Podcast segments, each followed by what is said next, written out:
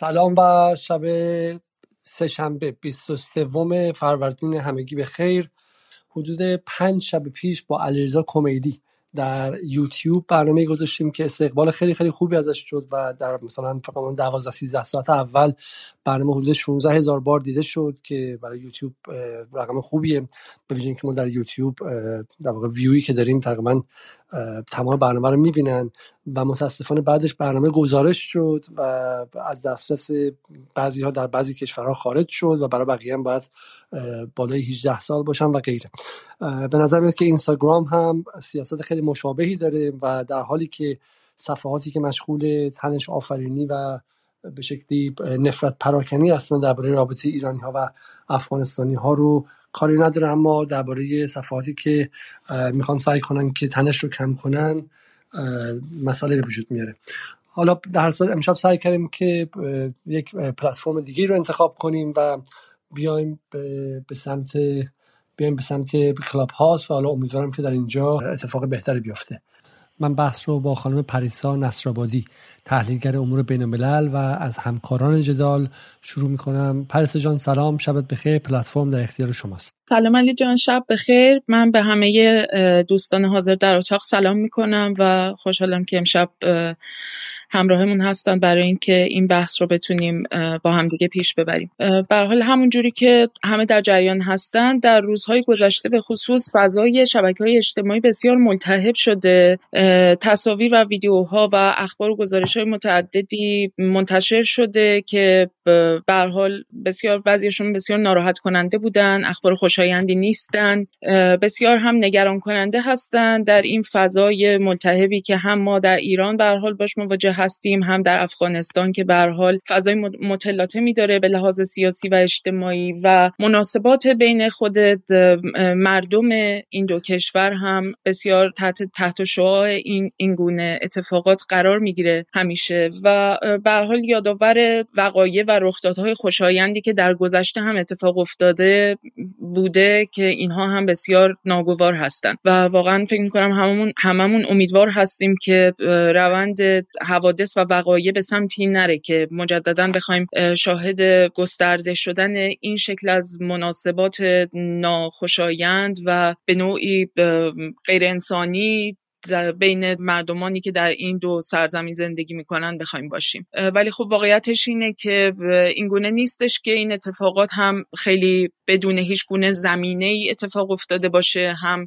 یک مجموعی از شرایط مادی و زمینه هایی که به حال فراهم شده برای اینکه این گونه اتفاقات رخ بدن در طول چند دسته دهه گذشته. اینها شرایط وجود داشته. از طرف دیگه هم یک مجموعی از پروژه های سیاسی که به هر حال تو منطقه ملتهب ما از جانب نیروهای سیاسی دولت‌های مختلف و چه دولت‌های منطقه‌ای چه دولت‌هایی که در واقع به نوعی خارج از این منطقه هستن اما همیشه به حال رد دخالتگریشون در این منطقه مشهود بوده و اینها هم دستکاری می‌کنن به نوعی روندها و وقایعی که اتفاق میفته رو و بعضا دامن می‌زنن به تنش‌ها و گسل‌ها و شکاف‌هایی که موجوده و پر نشده ناکارآمدی‌ها و کمکاری‌ها.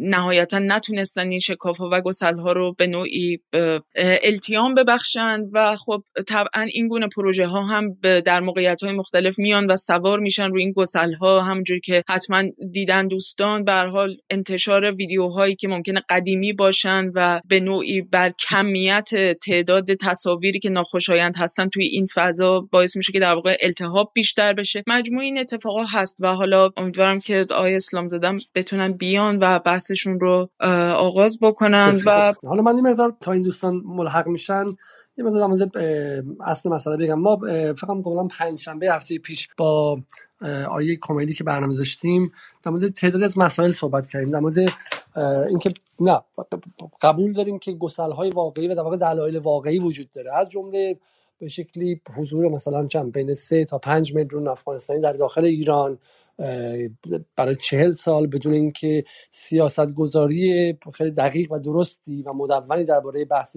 به شکلی مهاجرت ها مهاجرت ها بشه.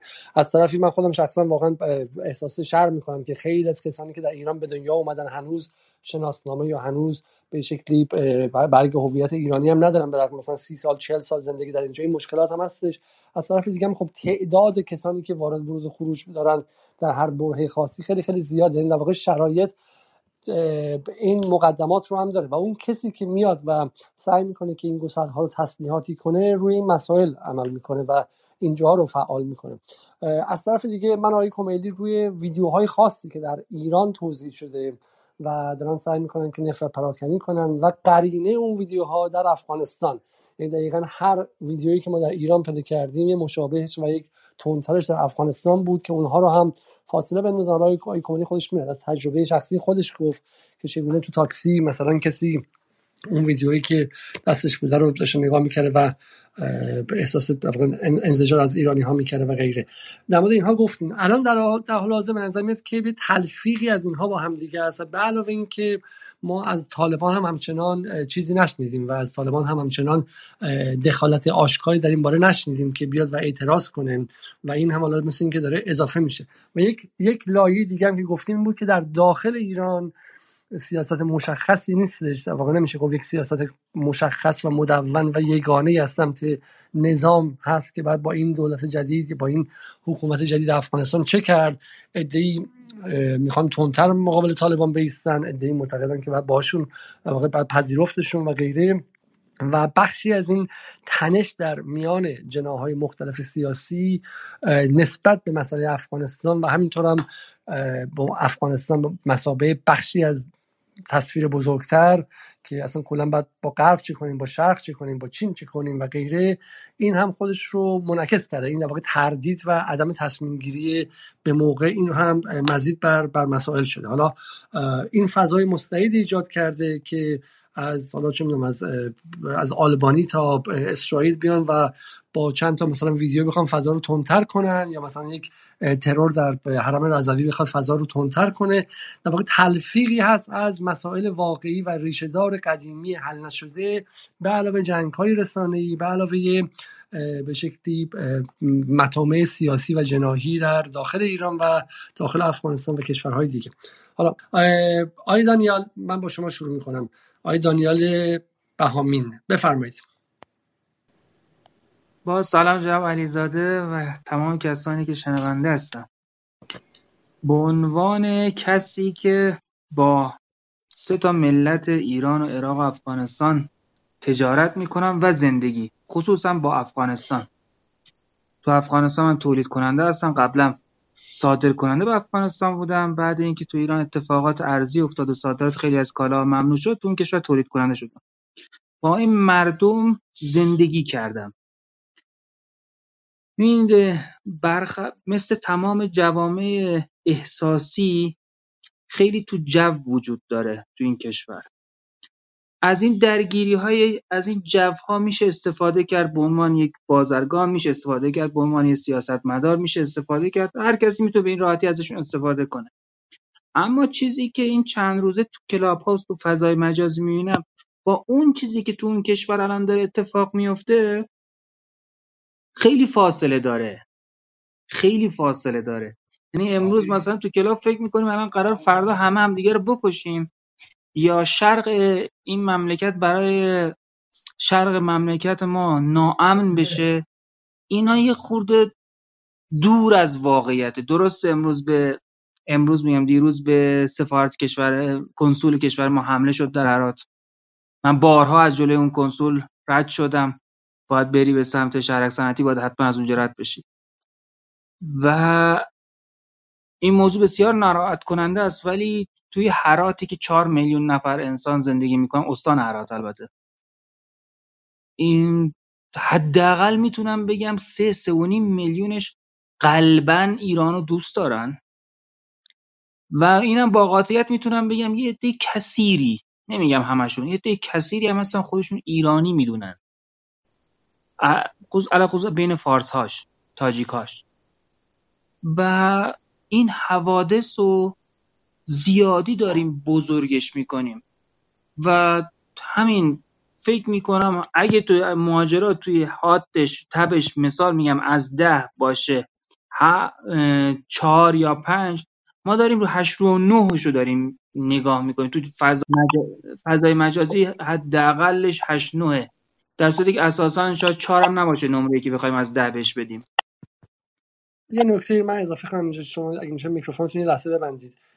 درست شد میکروفون شما خب من فقط این اضافه کنم آقای دانیال که حرف شما این که بخش زیادیش بخش مجازی من فکر می‌کنم که ما پنج شنبه که با آقای کمدی این گفتگو گذاشتیم همون روز محسن اسلامزاده فریاد می‌زد که من با شما شرط میبندم که به زودی دو نفرم به سفارت ایران در افغانستان حمله می‌کنن.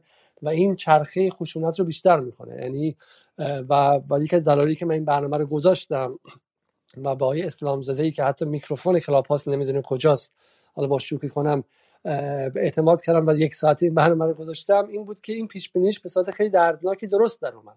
یعنی پنج شنبه گفت که گفتش که این اتفاق میفته و متاسفانه دقیقا این اتفاق افتاد. به نظر میاد که از فرمول خیلی مشخصی داره استفاده میشه اینجا. و این فرمول فرمولی که خیلی ناآشنا نیستش. اگر شما سال 2019 یا سال 98 مهر ماه رو در نظر بگیرید در عراق دقیقا چنین فرمولی استفاده شد. در اواخر شهریور در سال 98 اخباری در روزنامه شرق منتشر شد که مردان عراقی به ایران میان و زنان عراقی رو زنان ایرانی رو در مشهد سیغه می‌کنن. مشابه چنین اخباری در عراق اون موقع منتشر داشت می‌شد به شدت. درباره اینکه اقتصاد عراق توسط ایرانی ها به تاراج داره میره. دارن ایرانی ها کارخانه های عراقی رو آتیش می‌زنن تا بتونن کارخونه کاله و ایران خودرو و غیره خودشون رو مستقر کنن. من اینا رو میگم چون در عراق بودم اون موقع. و بعد فضا تند شد. در اوایل مهر ما قبل از اربعین درست تظاهرات در آنجا شروع شد. تظاهرات اعتراضی بود. هشتم دفاع کرد ازش. امثال ابو مهدی مهندس هم دفاع کردن. اربعین رفتم و فضا رو آروم کردم. بعد از اربعین فضا به شدت شدید شد در میدان تحریر و من خودم در نجف بودم. در سه هفته قبلش با تکریم در خیابان به عنوان ایرانی شما رو هم رو سرشون میشوندن. فضا طوری شد که من شبانه از نجف خارج شدم و از کشور عراق خارج شدم. تو خیابون تو نجف روحانیون ایرانی طلبه با ترس و لرز را می‌رفتن. یعنی فضا به شدت در عرض کمتر از یک ماه عوض شد. و اگر شما فیلم مصطفی شوقی به اسم 72 ساعت رو ببینید در اونجا قاسم سلیمانی حرف می‌زنه.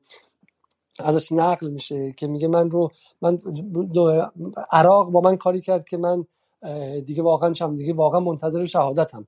یعنی فضای عراق چنان به رغم سالها سرمایه گذاری ایران به رغم اینکه سالها بن... به شکل از نظر بنیادین از سال 2003 حداقل اینقدر نزدیکی بود اما با همه این ترفندهای روانی و این تزریق ها و غیره کاری کردن که رابطه ایرانیان و عراقی ها به شدت به شدت تند شد در اون, در اون فضای یک ماهه. برای من فکر نمی کنم که فقط به فضای مجازی باشه. حالا آیه اسلام زاده مسلطتر هستن آیه کمیلی هم خدا به ما پیوستن و آیه اسلام زاده بفرمایید شما. بسم الله الرحمن الرحیم خیلی ممنونم از این برنامه که اینقدر سریع ترتیب دادید و خب منم یعنی اینکه این روزا هممون پیجامون رو زدن توی اینستاگرام و مورد حمله قرار گرفتیم و خب کلاب هاوس من تجربهشو نداشتم واقعا عذرخواهی می‌کنم. چند بار محدودی اومدم. از افغانستانی های عزیزی که تشریف آوردن آقای زهوری فکر می‌کنم تشریف دارن.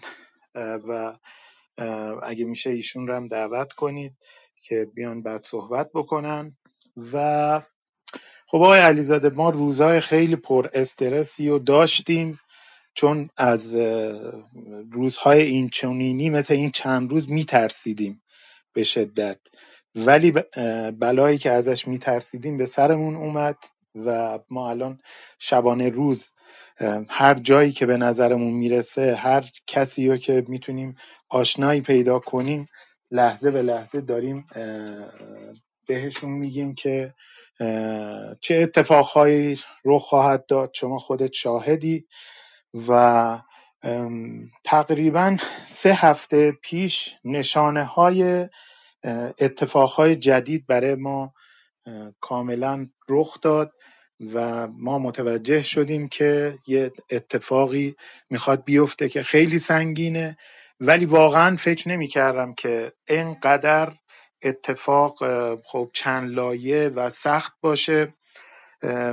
زمانی که وزیر امور خارجه چین به صورت سرزده رفت کابل و کابلوف نماینده ویژه روسیه با شش نماینده از شش وزارتخانه وارد کابل شد و بعدش طالبان به ارزم به خدمتتون که چین رفتند و رئیس جمهور چین سراحتا گفتش که افغانستان از دوره هرج و مرج داره وارد دوره ارزم به خدمتتون که ثبات میشه. خب ما حدس می‌زدیم که اتفاقهایی رخ بده. اولین اتفاق جالبه که بگم خدمتتون تقریبا همون روزهایی که اون ویدئویی که از پارک چیتگر ضبط شده پخش شدش من خودم چون غرب تهران هستم چیتگر بودم. و این ویدئو که اومد بازم ما به همه اختار دادیم که این شروع یک بازی جدید هست.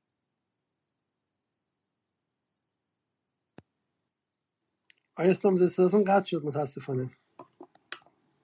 پشت سر اون ویدئوی میدون و هم رخ داد و دردناکترین قسمت ماجرا اینجاست که با شروع اتفاقات من به خیلی از دوستانم که مسئولیت های رسانه ای دارن گفتم این اتفاق ادامه دار خواهد بود. خواهش می‌کنم زودتر بیاین و بگید که به زودی انتحاری داریم به زودی احتمال داره که سر ایرانی ببرن احتمال داره به نمی‌دونم دیوار سفارت ایران آسیب برسونن. باید بیایم و بازی اینها رو خراب کنیم. ولی خب تا بخوایم توجیه کنیم تا اون خبرنگارش رو توجیه کنه تا اون یکی بره این یکی بیاد فرصت ها از دست رفت. و آقای علیزاده هم شاهده که بالاخره من تمام این حرف ها رو گفتم. و این جریان آقای علیزاده به دنبال جنگه بدون شک بدون تردید به دنبال جنگ هستش. هفتش ماه پیش شانس خودشون رو آزمایش کردن. هم از جانب بالاخره علمای دینی نامه زدن و قصد داشتن تحریک کنن فتوا بگیرن. صعود طالبان و افول مراجع تیتر زدن. امام حسین و یزید را انداختن با ماجرای پنجشیر و دو قطبی های سنگین. دیروز من در دانشگاه شهید بهشتی دعوت بودم و سخنرانی کردم. دانشجوی عزیز که بالاخره جزء قشر فرهیخته هم هستن. فکر می‌کردن تا قبل از عید نوروز آقای احمد مسعود در پنجشیر مشغول جنگه و کمتر کسی هستش که بدون ایشون روز دوازده شهریور 1400 قبل از شروع جنگ از افغانستان خارج شده بودند و با توجه به تقارن ماه محرم و ارزم به خدمتتون که اون اتفاقات چقدر سنپاشی شد. ما سی و یک دروغ به قولی شاخدار رو لیست کردیم که به موقعش منتشر می‌کنیم که مردم رو تحریک کردن. خب وقتی اون شکست خورد می‌دونیم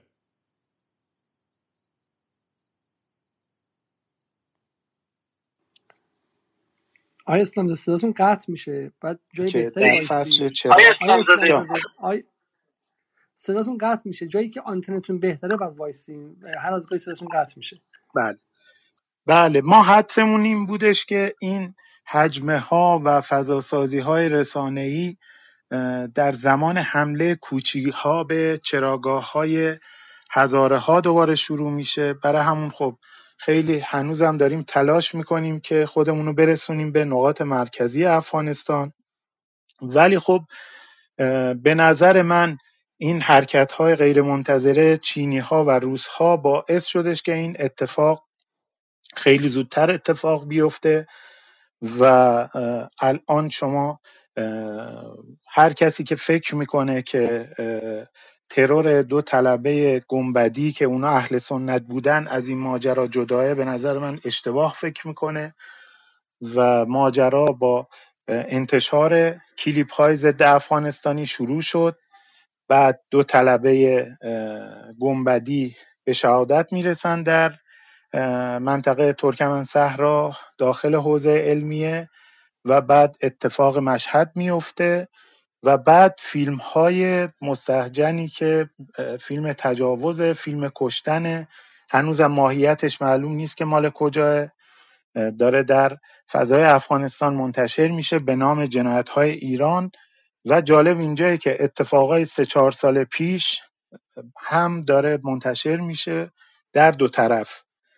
و ما در موضع انفعال قرار داریم و هر روز با یک اتفاق جدید روبرو هستیم. بسیار خانم من من کسانی که آشنا نیستن آقای اسلام معرفی آقای اسلام زاده تا به حال فکر دارم سه بارم در برنامه جدال بودن ایشون مستندساز هستن و سازنده فیلم تنها میان طالبان که گمانم سال 2013 یا 2014 منتشر شد و برای اولین بار احتمالا در فضای فارسی و فضای انگلیسی اسلامزاده کسی بود که با تصویر و تصاویر مستند نشون می‌داد که طالبان بخش عظیمی از خاک افغانستان رو در اختیار داره و اولا در خارج از شهرهای بزرگ مشغول حکومت و این فیلم حالا تو ایران من نمی‌دونم چقدر جدیش گرفتم ولی در جشنواره‌های خارجی حداقل باز کننده چشم خیلی ها بود. اگرچه ما می‌دونیم که الان به عقب برگردیم همون موقع هم در لای اخبار می‌گفتن که طالبان 80 درصد خاک در اختیارشه. ولی خب به نفع به ویژه مجتمع صنعتی نظامی نبود که این خروج آمریکا از افغانستان اتفاق بیفته و غیره.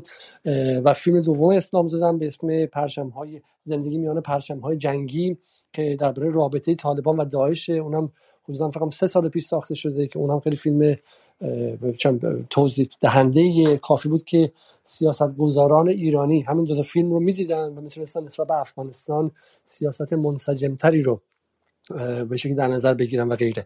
و ما در گفتگویی که گمانم اواخر بهمن داشتیم با اسلامزاده در یا اواسط بهمن در جدال اسلامزاده توضیح داد که روی شکاف هایی که مثلا این چرا بحث چراگاه و که اواسط بهار بر اتفاق بیفته. بحث نوروز و, و مسائل مشابه این کمین کردن که به شکلی رابطه ایران و طالب و به بحث آب بحث آب و هیرمند کمین کردن که رابطه ایران و افغانستان رو پرتنش کنن و چیز خیلی عجیبی هم نیست. طالب همچنان حکومت نیست. کسی هم به رسمیت نشناختتش.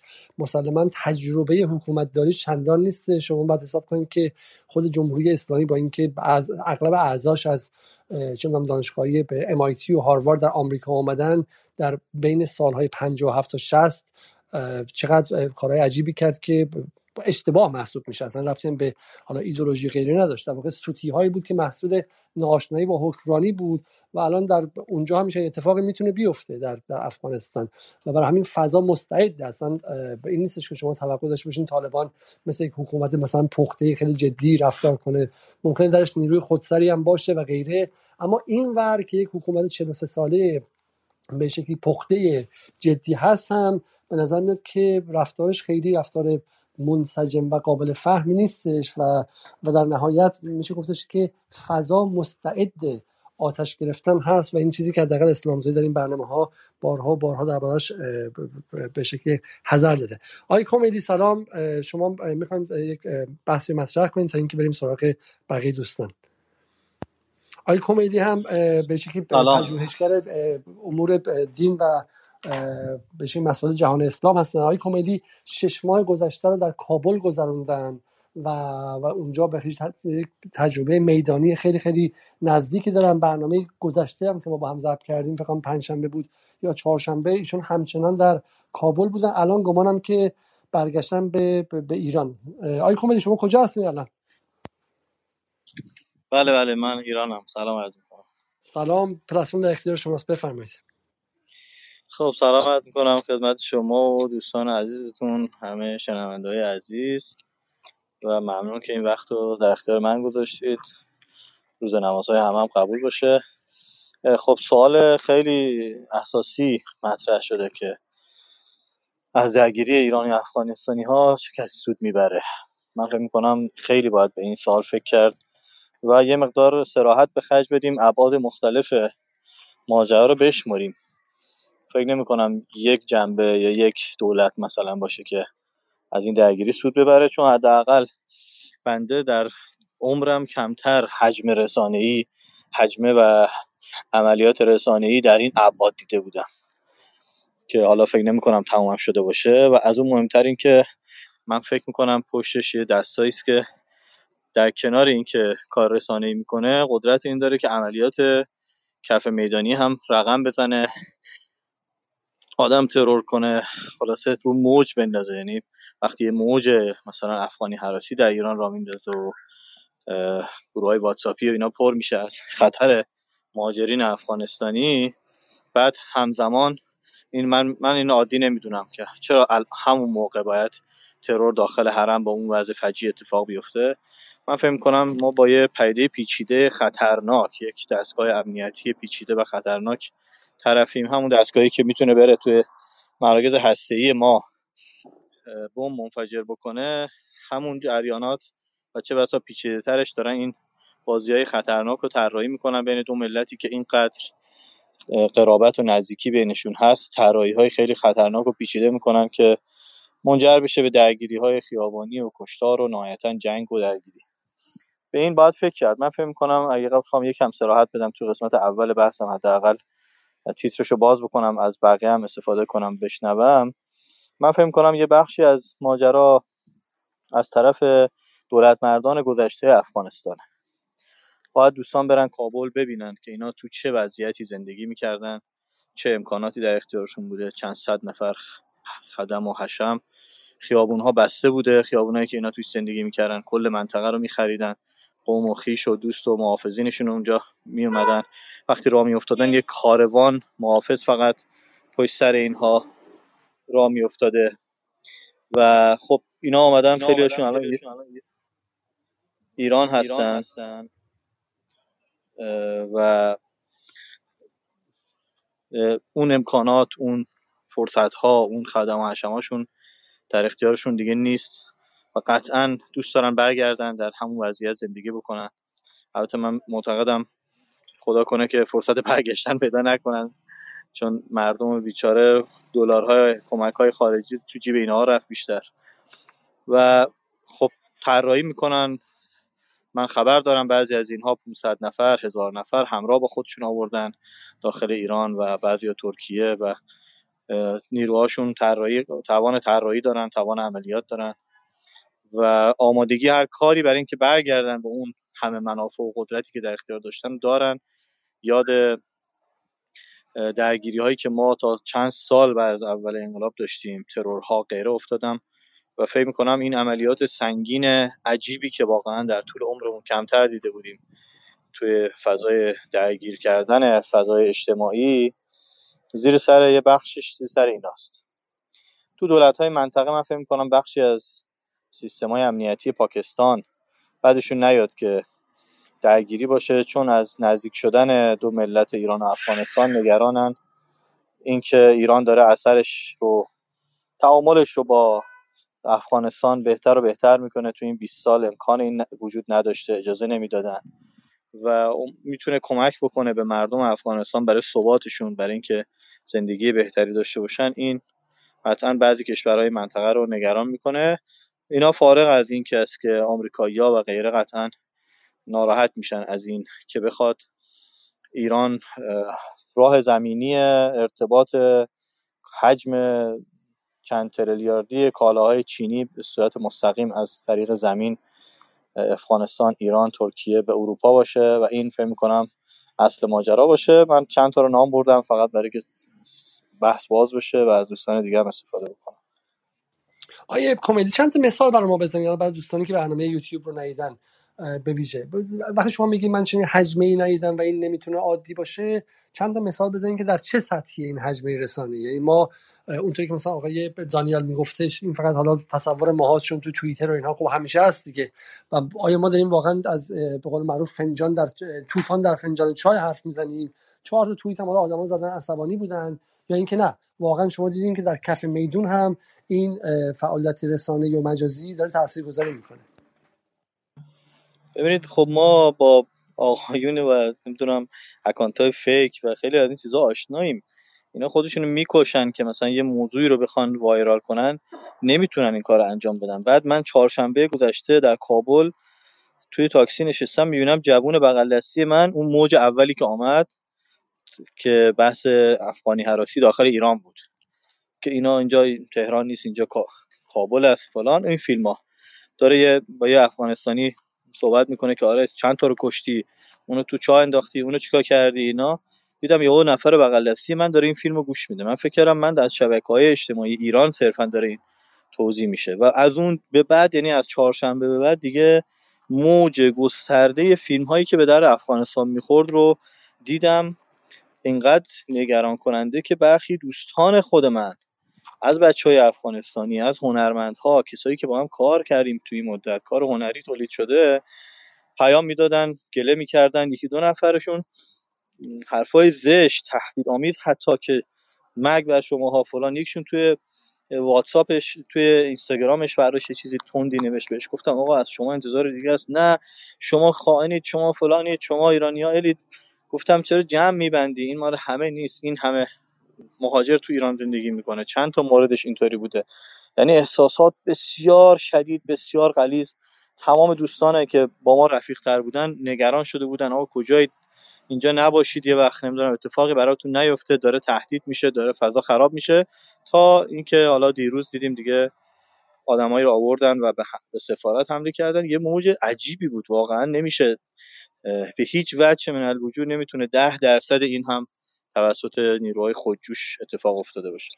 آیا آیا کمدی این سوالی که مطرح میشه شما بخاطر شش ماه اونجا بودین احتمالاً با سفارت هم بالا ارتباط داشتید. دیگه الان من همین الان دیدم که یک از دوستان برای من فرستاده که سفیر ایران در افغانستان گفته که منافقین در افغانستان فعال شدن و این سوال من می‌خواستم از شما بپرسم که آیا واقعا درست هست نه. سفارت توی مدت چه کرده برای واقع ارتباط گیری برای همین در واقع آرام کردن این فضایی که مستعد تنش دار شدن هستش؟ شما الان باز باید برگردیم به تجربه خود من در عراق. اون موقع من همین حرفی که اسلام زده آیا اسلام زده زد هفته پیش رو من به, صف... به کاردار ایران در نجف گفتم که حالا از دوستان آقای روحانی هم بود و برادرزاده آقای مکارم شیرازی بود. و من همیشه یادم هیچ وقت فراموش نمی‌کنم که کاردار معظم ایران گفتش که این مسئله ما نیست بریم به رایزن سیاسی در بغداد بگید. و چهار روز بعدش کنسول خودش در آتش داشت میسوخت. خب یعنی این درایت این آقای کاردا و این برادرزاده های مکان شیرازی بود. سفارت چه کرده برای اینکه این فضا رو آروم کنه؟ آیا اصلا کار رسانه‌ای داره میشه اونجا؟ آیا اصلا ما از طرف خودمون هم کاری کردیم؟ چرا مثلا در مورد همین ویدیوها تلاشی نشد که معلوم شه که آی پی این هست کجاست؟ اگه واقعا از آلبانی میاد از طرف مجاهدین چرا خب اینو نمیان روش کار کنن مشخص کنن؟ همون فیلم تجاوزی که آیه اسلام زاده بهش اشاره کرد چهره طرف کاملا مشخصه. این فیلمی که درش یک پسر افغانستانی فیلم دردناکه. تحت تجاوز قرار می‌گیره و همزمان اون کسی که بهش تجاوز می‌کنه و ایرانیه میگه که خلفای راشدین رو باید لعنت کنی و در واقع با سب خلفا و غیره همراه و خیلی در توهین دینی و چند بهش فیلم خیلی فجیع عجیب غریبیه چرا مثلا تلاشی نشده همکاری نشده بین ایران و نیروهای امنیتی ایران و طالبان که برن دستگیر کنن و غیره؟ اینکه ما فقط بگیم که اینها به شکلی کار رسانه‌ای و حجم رسانه‌ای اما نتونیم به مخاطب نشون بدیم که عملا چه کسی پشتش هست. آیا به نظر شما کافی هست؟ ببینید من اینجا یه مقدار به نظرم باید حرفای تلخ بزنم. نمی‌خوام تو این فضایی که ما الان به آرامش و وحدت نیاز داریم. ولی واقعیت اینه که من فکر کنم مسئله افغانستان در کشور ما هیچ وقت مسئله مهمی برای خیلی از مسئولین نبوده و نیست. به دلیل اون نگاه غرب زده مثلا اگر یک مهاجر انگلیسی براش یه اتفاق بیفته یکی تو گوشش بزنه تمام وزارت خارجه ما به خط خواهد شد. ولی برای یه عراقی یا افغانستانی ممکن اتفاق بیفته براشون عادی باشه. یه دلیلش هم شاید مثلا جمعیت خیلی زیادی است که تو ایران وجود داره. ولی نگاه غرب زده و محو جمال اروپا و غیره هم به نظر من موثره. من فکر می‌کنم این عکس عمل خیلی دیر یعنی ما افتادیم تو ایران دنبال همه تو رو خدا چرا ساکتی چرا کاری نمی‌کنید چرا توضیح نمی‌دید چرا برخوردی نمی‌کنید چرا چرا چرا چند تا مثلا کار تولید شد که آقا اینو بیا تبیین کن شفاف کن. حالا امیدوارم مسئولین مربوطه این مواردی که شما گفتین رو پیگیری کنن. ما به خیلی ها زنگ زدیم که آقا چرا بی تفاوتید یعنی برای تو مهم نیست؟ یعنی این که افکار عمومی اینقدر بعد خدایی نکرده خدایی نکرده منجر به یک اون تیم جاسوسی امنیتی الان کارش باید انجام بده. یه موج درست کنه نفرت بعد خودش بره یکی رو ترور کنه. سر یه نفر رو ببره. کما که قبلا اتفاقات سر بعضی راننده های بیچاره ما افتاد وقتی رفتن افغانستان. اختطاف زیاد بود اون موقع ها. مثلا دزدیده شدن چیز شدن پول خواستن کشتنشون. خب به بهانه دو نفر کشته بشن بعد دیگه نمیشه جلو جمعش کرد. من فکر کنم واقعا مسئله افغانستان که امروز داریم می‌بینیم برای قدرت های بزرگ مهمه. همونطور که تو ماجراهای 5 6 ماه اخیر دیدیم که به جایی که تمرکز به روی این که چه کسی رفته است چه اتفاقی رقم خورده تو ایران هی مسئله چه کسی آمده است چه دعواهای داخلی دعواهای مذهبی غیره ضریب گرفت کلی دروغ گفته شد از روزنامه جمهوری اسلامی تا بقیه که هیچ برخوردی هم متاسفانه با هیچ کس نمیشه. من فکر می‌کنم پاسخ سوال شما این باشه که برای خیلی مهم نیست و حالا الان این دو سه روز خدا رو اتفاقاتی داره میفته دارن یه سری تبیین صورت میدن. من امیدوارم مسئولین امنیتی مثلا پیگیر یا فتا پیگیر این انتشار فیلم های خیلی تلخی که واقعا به هم ریخت. حالا دوستان افغانستانی هستن می‌تونن توضیح بدن. به شدت به هم ریخت. ذهن و فکر جامعه افغانستانی رو به هم ریخت و یه احساس تحقیری ایجاد کرد. خب اینا باید سریع شفاف بشه برخورد بشه. امیدوارم از این به بعد این اتفاق بیفته حداقل. هرچند بحران ما 24 ساعته اول نه مثلا 72 ساعت یا 5 روز. ولی امیدواریم حداقل بعد از 3 4 روز 5 روز این اتفاق بیفته. بسیار ممنون. خیلی خیلی ممنون. اگه کمدی به شما باز برمیگردیم. من می‌خوام یکی دو نفر از دوستانم صحبت کنم و بعدش هم همکارم خانم آیت اللهی که یه نگاهی خواهند داشت به توییت ها و به فضای مجازی ایران. و اینکه چگونه فضای مجازی ایران به این قضايا واکنش نشون داده. آقای رضا واعظی سلام شبتون بخیر بفرمایید. سلام علیکم. عرض ادب خدمت های علیزاده و سایر دوستان. با درس کنم خدمتتون که من حالا مطالب آقای اسلامزاده رو شنیدم. من قبل از اینکه حالا شروع کنم اجازه بدید از اونجا که خب من کلهم خیلی امیدوارم. یک محمود در واقع افشار یه سه جلد کتاب افغان نامه داره که ابتدای کتابم که می نویسه یک اشاره ای داره به نامگذاریش چون کتاب اساسا تو مقدمه اشاره می‌کنه که این صرفا به البته به افغانستان هست منتها صرفا مسئله درباره افغانستان نیست چون درباره ایران هم هست. دلایل در واقع خودش رو هم میاره و با اشک و آه می نویسه و یه ایهامی هم داره تو نامگذاری که خودش توضیح میده که میگه این غیر از این که داره به افغان و افغانستان اشاره می‌کنه به یک آه و ناله هم اشاره می‌کنه که بین در واقع این همتباران مشترک ما هم و هم ما اتفاق افتاده. یک البته ابیات بسیاری میاره اشارات بسیاری میاره اما یک اشاره هم به در واقع اون سروده شمس تبریزی داره که میگه گویاترم ز بلبل اما زرشک عام مهری است بر دهانم و افغانم آرزوست. اما بذارید من برای اینکه یکم سریعتر صحبت کنم یک اشاره هم به در واقع شعر خلیل الله خلیلی داشته باشم. از اونجا که عرض کردم من امیدوارم با تمام این مسائلی که شنیدم اتفاقاتی هم که در واقع پیش آمده. به قول خلیل الله خلیلی که میگه به اختلاف زمان و مکان جدا نشوند جماعتی که شدند از ازل به هم معنوس سخنوری و سیاست ز هم جدا باشد چنان که عالم معنی و عالم محسوس. اما آیا اسلامزاده مطلبی رو فرمودن که گویا که واهمه ای دارن از اینکه احتمالا این پیامدهای در واقع یا درآمدهای یک اتفاق بزرگتری که احتمالا یک جنگی در پی داشته باشه من رو به فتانت انداخت. چون من یادمه که تقریبا حدود 20 اندی سال پیش که طالبان در اون داشت اون شکل پیدا می‌کرد آقای در واقع جعفریان که ما می‌دانیم هم در واقع اولین و تنها مستندسازی بود که با احمد شاه مسعود معنوس بود و می‌رفت و می آمد همون موقع داشت از طالبان دفاع می‌کرد که می‌گفت طالبان اونگونه نیست که توضیحش میدن یا توجیهش می‌کنن یا تو رسانه ها ازش حرف می‌زنن. مضافن این که همون موقع اشاره می‌کرد که اتفاقی که بر سفارت ایران افتاد کار طالبان نبود و راستقامت دفاع می‌کرد از این وضعیت. اون تا عجیبه که در این دوره برعکس شد. آقای اسلامزاده در شبکه افق ما در واقع در مناظری که با صدرالحسینی اگر اشتباه نکنم داشتن با سراحت از طالبان دفاع می‌کردن. تعجبم اینه که امروز چطور درآمد اتفاقات رو واحد بودن. آقای صدرالحسینی نبودن. ببخشید. آه خواهش می‌کنم. اشکال نداره. احتمالا من اشتباه کردم. ولی به هر حال واقعیتیه که وجود داشت. که شما دفاع می کردید که در واقع از حکومت طالبان و اتفاقی که افتاده و موضع جمهوری اسلامی رو باید رسم در واقع مدلی در واقع داشتید پیش می بردید که ما باید در واقع تایید کنیم وضعیت طالبان رو. اما امروز خب شما نگران این هستید که ممکنه این وضعیت منجر به یک درگیری عظیمی بشه.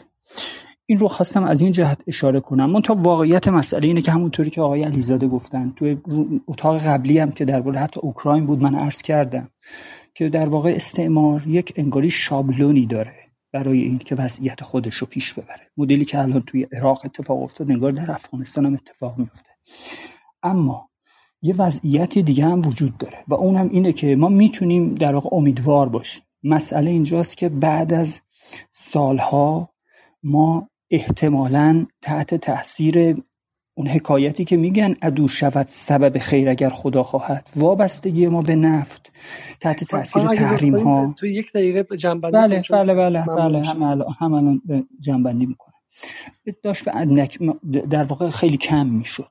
لذا فضای تنفسی ما به شرق و به خصوص وضعیت ژئوپلیتیک و راه های در واقع افغانستان اگر امن بود برای ما همونطوری که اگر شرق امن باشه یک فضای تنفسی گسترده ای باز می‌کرد برای اقتصاد ما و برای البته منطقه.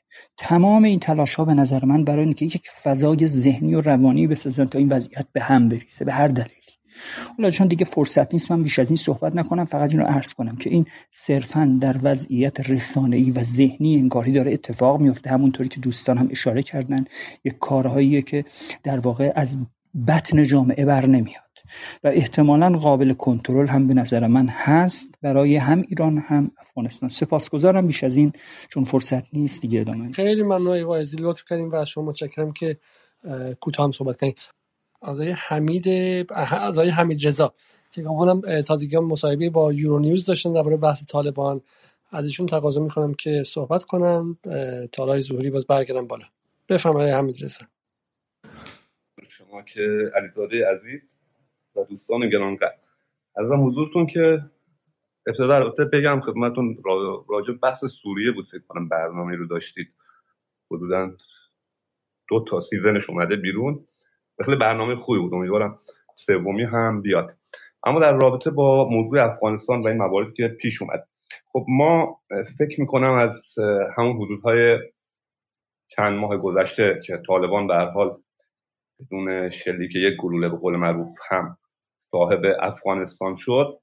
تو همین فضای کلاب هاوس اشاراتی کردیم به این موضوع که ما اینجا بسیار باید هوشیار برخورد کنیم. دوست عزیزمون گفتن که آیا علیرضا بودن که برای ما انگار افغانستان مهم نیست. و با توجه به این که خب من در مرز افغانستان به دنیا اومدم و منطقه سیستان و خب سفرهایی که به اونجا معرفی میشه. کنسولگری هایی که ما به اونجا داشتیم چه در دولت طالبان چه اول طالبان چه در دولت 20 ساله افغانستان.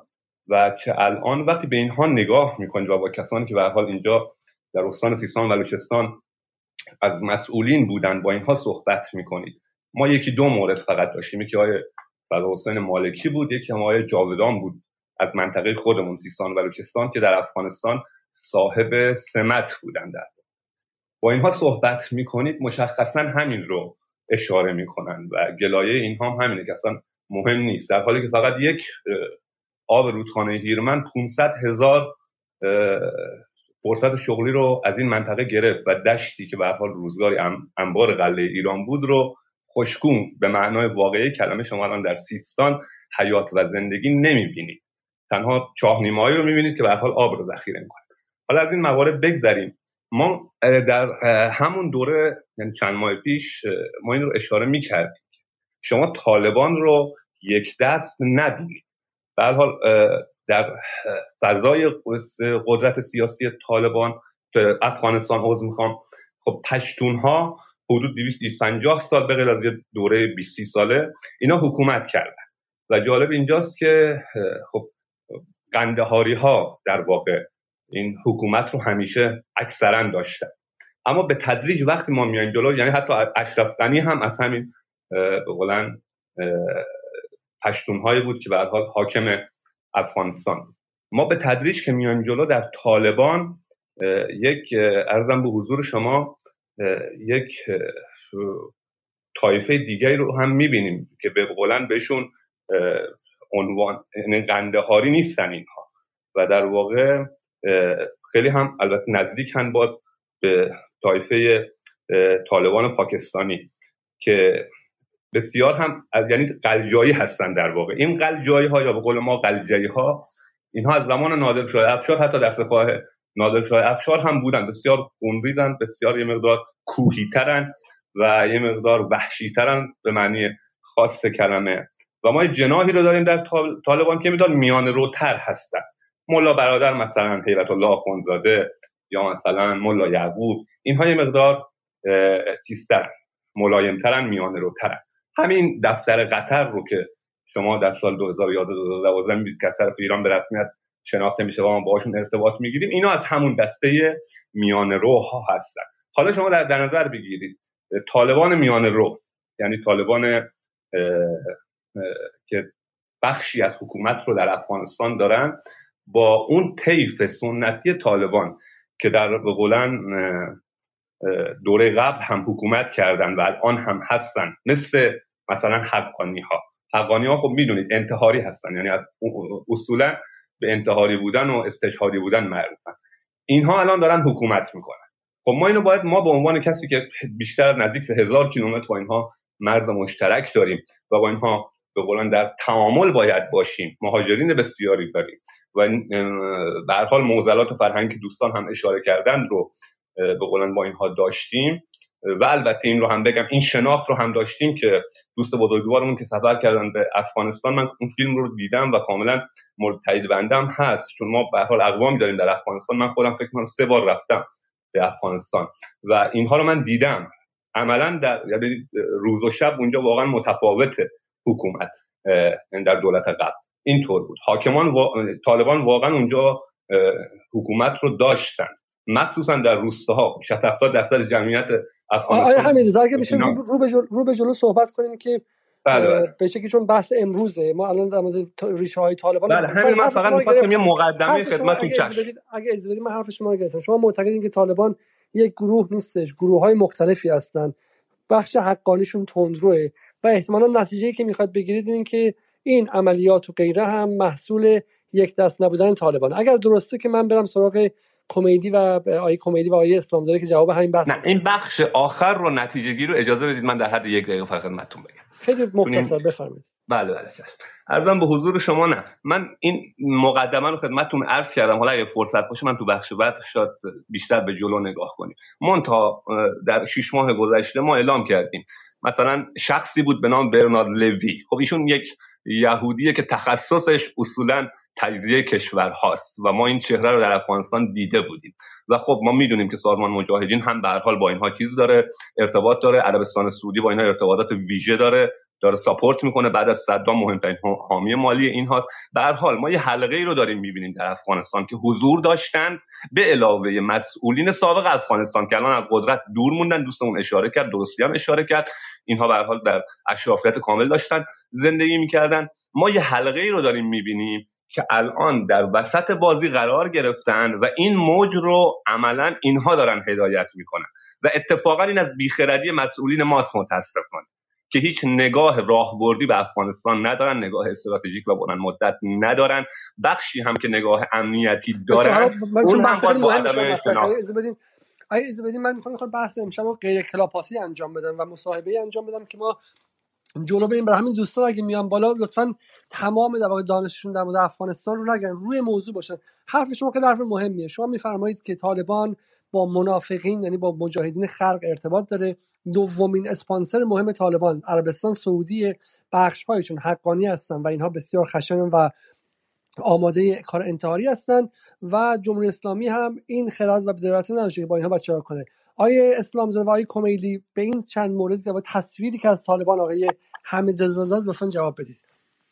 آقای کمیلی آیه اسلام زاده. بله بله.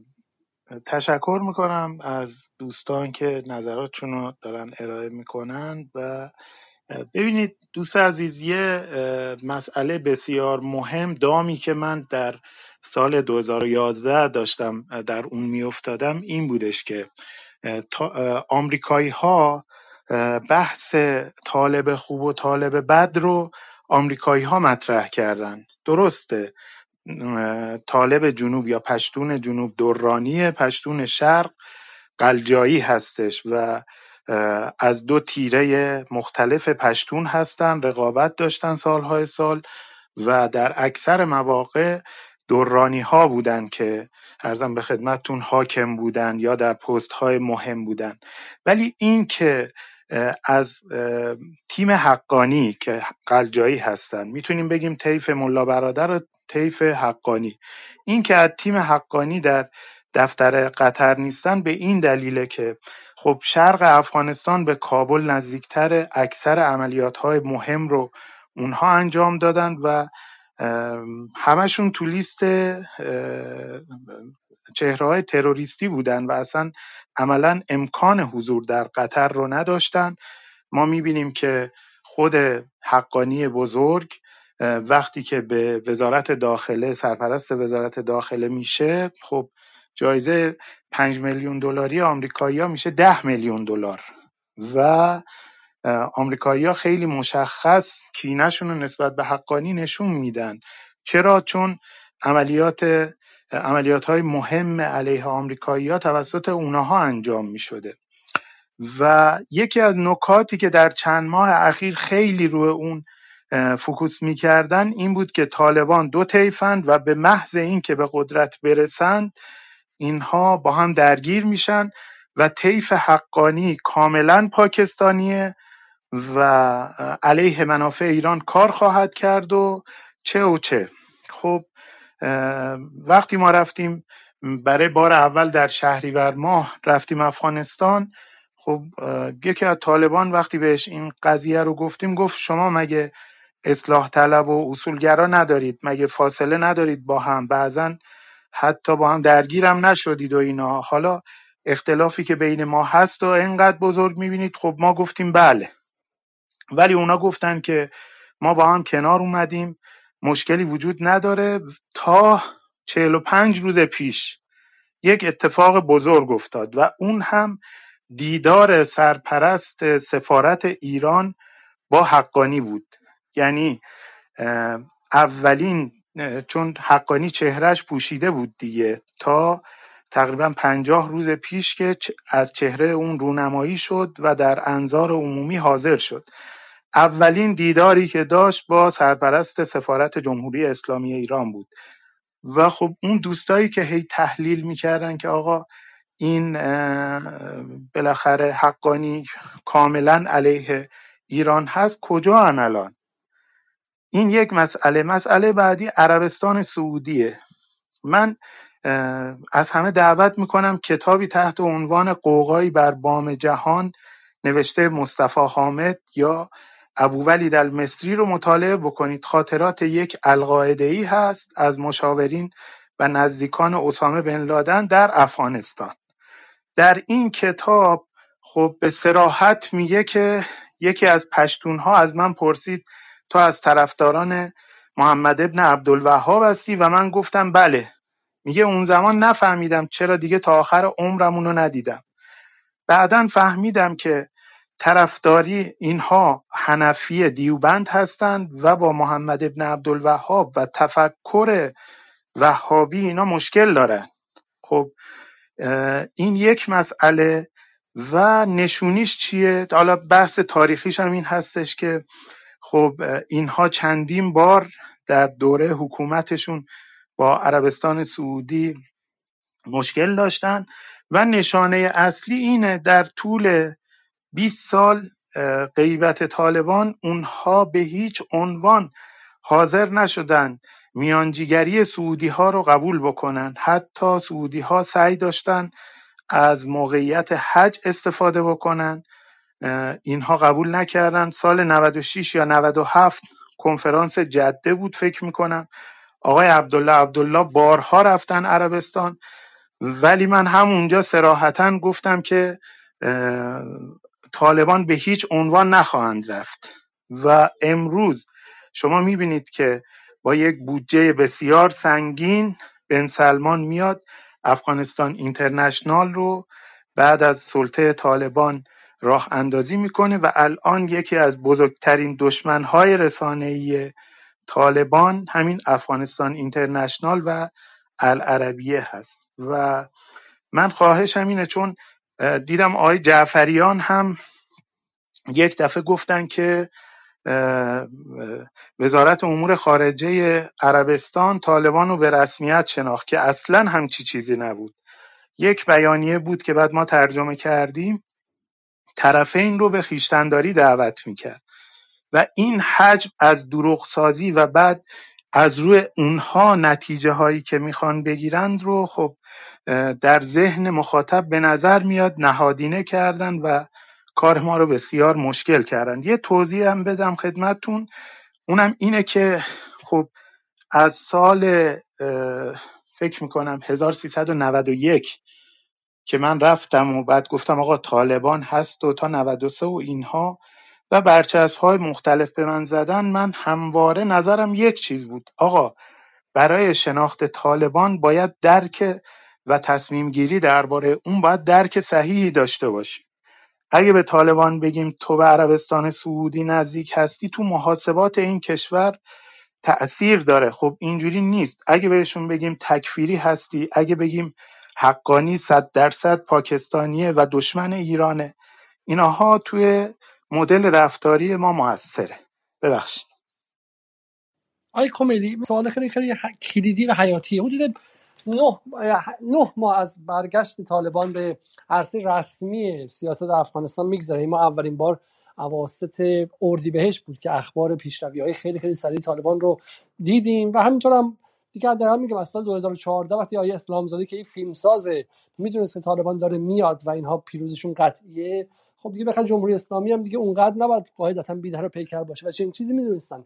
یعنی 8 سال 9 سال از این قضیه که اینها برخواهند گشت به حکومت رسمی و نه ماه هم از واقعیتی که دارن میان و 6 ماه هم از اینکه مسلط شدن به کابل میگذره و همچنان این فهم در قاطبه مردم ایران هست که اینا با عربستان سعودی خیلی نزدیکن وهابی هستن و بعد این داستان این که حقانی در نهایت خواهد اومد و طیف وسیعشون خواهد شد و مثل ایران که اصولگرا و اصلاح طلب دارن اینا هم در واقع تندرو و تندروتر دارن و عده ای مثل حالا چه می‌دونم اسلام داده و کمیلی هم ساده اندیشی کردن و ساده لح بودن عذر می‌خوام.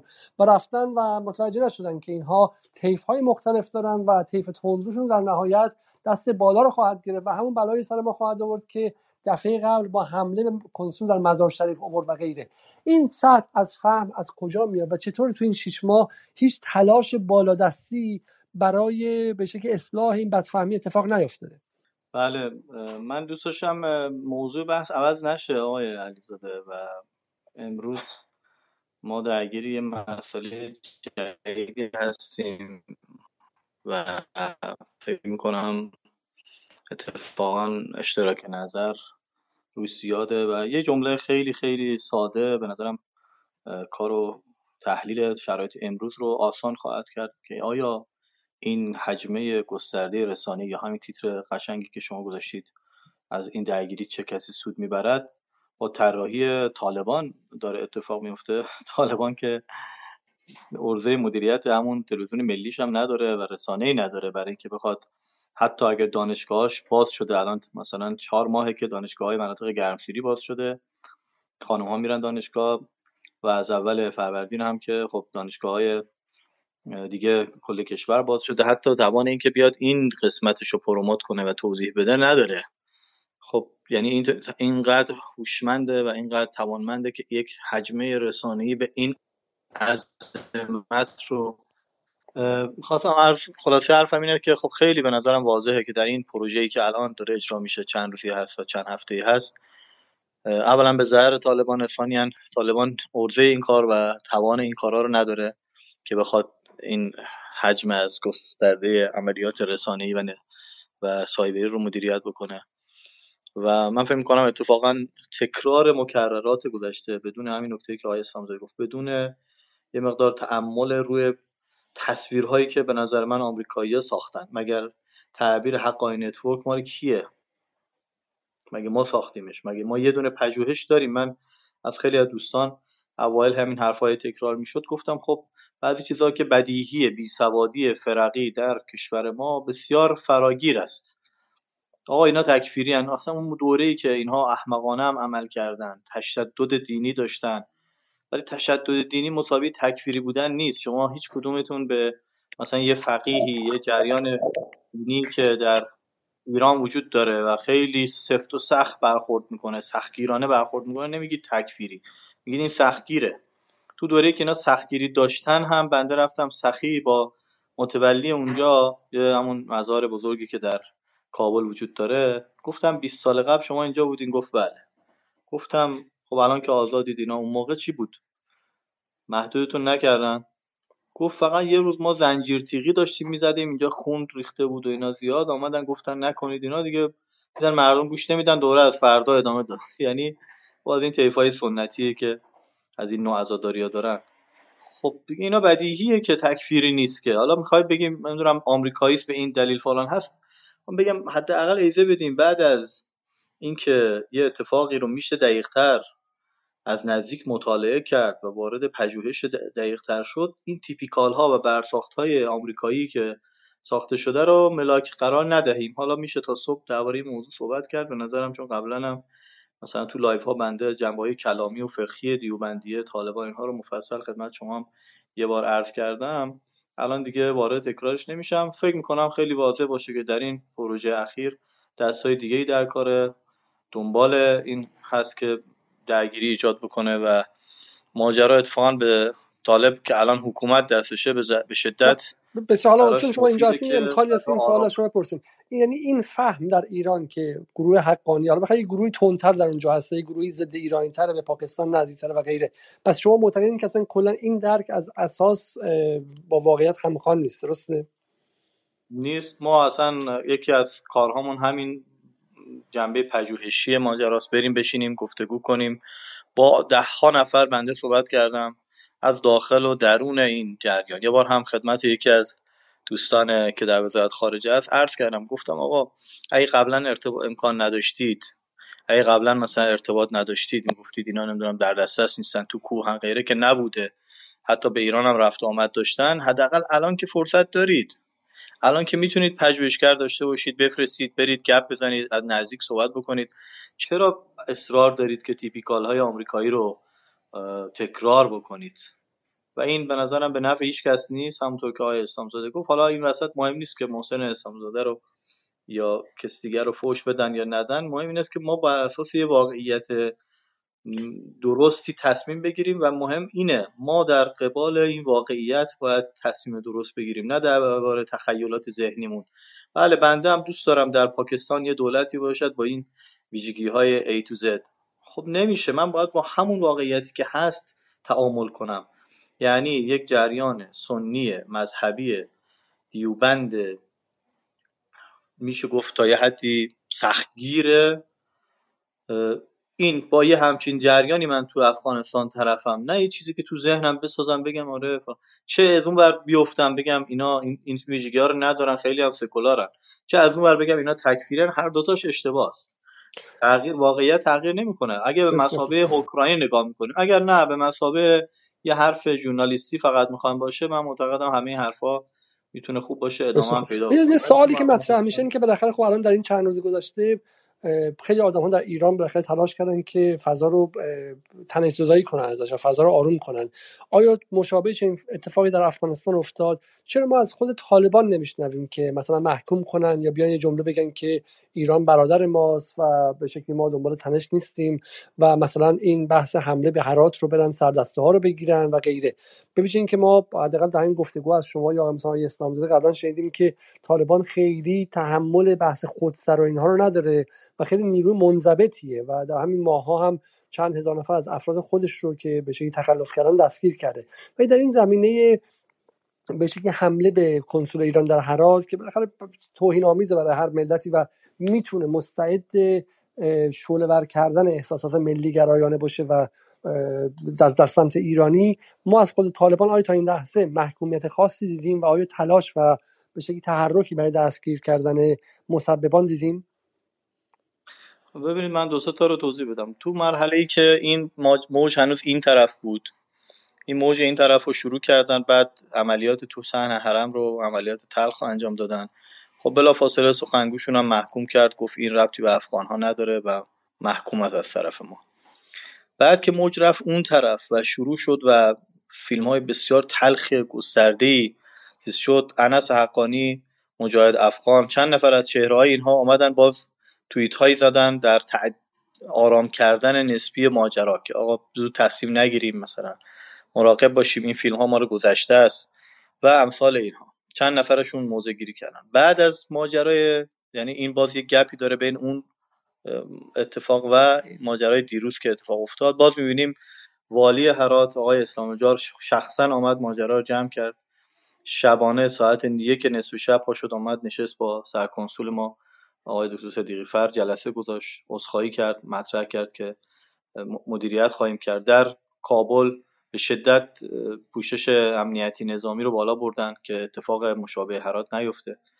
یعنی مجموعا با وجود اینکه هنوز یه دولت مستقری نیست یه اقداماتی انجام دادن. اما من قطعا معتقدم که در اون حدی که انتظار میره نیست. علتش هم می‌دونم که موج اجتماعی بسیار سنگینی. من بخوام مشابهش رو مثال بزنم مثل این میمونه که مثلا ماجرایی که سر ترکیه داشتن ایجاد می‌کردن موجش شدید رسانه آوردن تو ایران که توهین شده است و فلان. خب تو اون شرایط هیچکی نمیاد بگه که آقا نه توهین نشده است. یا مثلا آقا مراقب باشیم درگیری ایجاد نکنیم. چون فوش می‌خوره. دولت و سخنگو و نمی‌دونم همه چی. وزارت خارجه ما هم میاد وسط و اتفاقا همسو با همون موج متاسفانه پیش میره.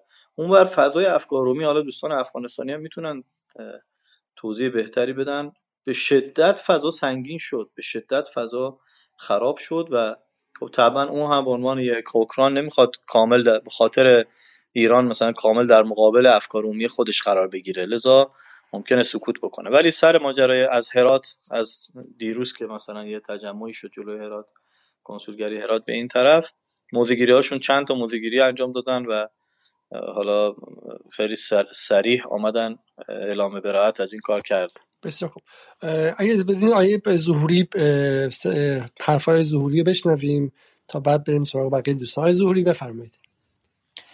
بسم الله الرحمن الرحیم. سلام و احترام و ادب دارم به یک شما برادر و خواهرای ارجمند.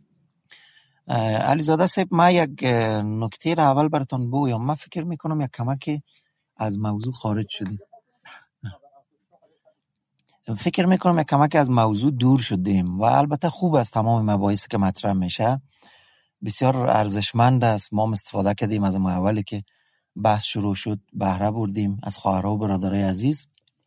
منتها ما نظر می است که بیاییم یک رقم دیگه به قصه فکر کنیم.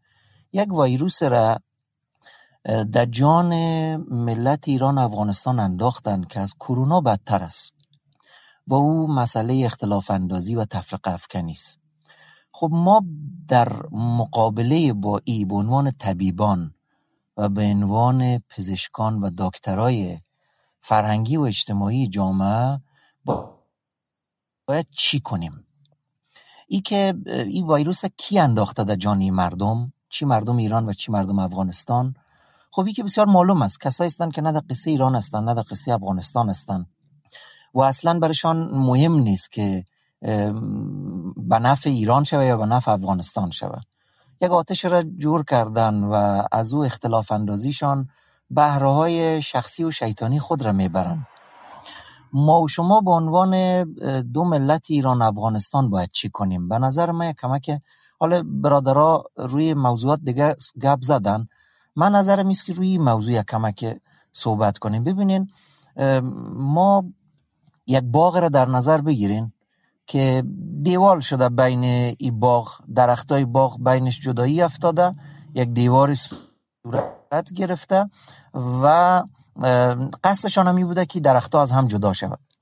اما نکته بسیار مهمی است که ریشه های درختها از زیر دیوار قدر به هم پیوستگی داره و شاخه های درخت تا از دو طرف دیوار قدر رشد کرده که از بالای دیوار در آغوش یکدیگر است. این مثال برای چی زدم؟ به خاطر از که بگویم که ما وقتی که در فضای مجازی وارد میشیم یک احساس نگرانی میشه که وا ویلا چی شد؟ بین ملت ایران و افغانستان جنگ میشه بدبختی است اختلاف است کشتن است زدن است بردن است گرفتن است. این تصور ایجاد میشه. اما وقتی که از فضای مجازی خارج میشیم و در فضای حقیقی وارد میشیم می‌بینیم هیچ گپ نیست. و من به عنوان یک مهاجری که فعال هستم در بین برادرای خواهرای ایرانی خود ما و در بین خود مهاجرین خود ما هستم اصلا هیچ احساس ناامنی نیست. و این تفاوت بین به اصطلاح فضای مجازی و فضای حقیقی کاملا بیخی واضح است. پس ما و شما یک بار بیایم میدان را ببینیم. به نظر من اگر بخواهیم در برابر حجمه های دشمن دشمن مشترک دو ملت دشمنی که عرض کردم اصلا برشان مهم نیست که ایران آباد شوه یا افغانستان آباد شوه معلوم است که دشمن کیست. ولی بیایم درمان این قصه رو بررسی کنیم. من به عنوان درمان این قصه میگم این دیوار بیاعتمادی که در فضای مجازی ایجاد شده ولی در فضای حقیقی ریشه های کهن داره. و شاخه هم در آغوش هم است. ما او ریشه ها و شاخه ها را بیم تقویت کنیم تا او دیوار بیاعتمادی که فضای مجازی است بی اثر شود. ما چقدر زیبا بود. من خودم در مشهد مقدس هستم. در مراسم تشییع پیکر شهید اصلانی بزرگوار دیدیم که چقدر از مهاجرین با عزت و با افتخار در مراسم تشییع حضور داشتن. اینمی خودش بزرگترین دلیل بر رد خباست ها و شیطنت هایی است که در فضای مجازی شده من خواهش می‌کنم اینا رو یک کمکی به این بولد کنیم کلان کنیم. نشان بدیم. نی که به دروغ کلانش کنیم مثل که اونا به دروغ بسیار چیزا را ساختن کلان کردن اتهامات ناق زدن. چیزایی که واقعیت نداشت را در فضای مجازی آمدن اعلان کردن. ما بیم در فضای زندگی ما. همین برادرها و خواهرای ما که اینمیال کل گیدینیمی فضا هستن. چی اونایی که نوشته کردن چی اونایی که گپ زدن در همین مدتی که در خدمتتان بودیم و استفاده کردیم. من یک سوال استان دارم. برادرای ایرانی و خواهرای ایرانی ما در همین مسئله چقدر بعد از امی که در فضای مجازی اختلافات شده چقدر رفتین در بین برادرها و خواهرای مهاجر افغانستانی؟ و از او طرف از برادرها و خواهرای وطندار خود می سوال دارم. چقدر رفتیم در دل برادرها و خواهرای ایرانی که نشان بتیم واقعیت میدان با فضای مجازی چقدر متفاوت است؟ واقعیت ای است که این خباست هایی که صورت گرفتن نه ملت ایران است نه ملت افغانستان. به خاطر که ما ملت ایران افغانستان می‌بینیم. بله البته واقعیت گرا باشیم. این رقم هم نیست که ما بگوییم که بله کل ملت افغانستان خوب است یا کل ملت ایران مثلا خوب است. خب خوب و بد در هر جای هست. این عکس های منفی هم از برادرای ایرانی دیده شده هم از برادرای وطندار ما دیده شده از خواهرای ایرانی از خواهرای وطندار. این مسئله واضح است. منتها به او حدی نیست که ما واقعا ابراز نگرانی کنیم یا احساس نگرانی کنیم. یک تعدادی بله در یگان شهرهایی از شهرهای ایران ایران نباید انکار کنیم. او شهرهایی که کمتر نخبگان مهاجرین بودن کمتر ارتباطات فرنگی بین ایرانی و به تعبیر امو تعبیر که من خودم خوشم زیاد استفاده کنم بین مهاجرین و انصار. ارتباطات کمتر و ضعیفتر بوده. خب یک سوی تفاهمایی هم به وجود آورده یک چهار نفر آمدن یک بنر هم گرفتن یک دوی هم فحشی هم دادن یک ناسزایی هم گفتن از دولت هم مثلا خواستن که اینا رو پرتین بیرون. از او طرف هم بله افغانستانی های مهاجر شروری هم وجود دارن. که من در یک کلیپی هم که همو شام اول اتفاق انتشارش هم دادم کلگی هم خب خیلی ها استقبال هم کردن یک هم خب مخالف بودن. من اونجا درخواست کردم گفتم من از دولت مردا و مسئولین محترم نظام مقدس جمهوری اسلامی یک خواهش دارم. خواهش میست که بیاین تفکیک کنین یک غربالگری کنین. تروریستایی که در بین مهاجرین میگن تروریست هستن اینا رو پرتین بیرون. اگر قرار است اخراج شوه همینا اخراج شوه. اگر قرار است توهین شوه همینا توهین شوه. ملت مهاجر با شرافت شیعه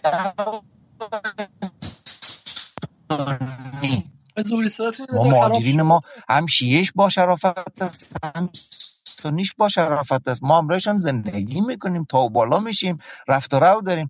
ما یک فکایی هم در افغانستان داره و خواهره ایرانی یک جوک. ما در افغانستان یک فکایی داریم. میگیم که از یک نفر پرسان کردم که آیا امی تو خدا را می‌شناسی یا نه؟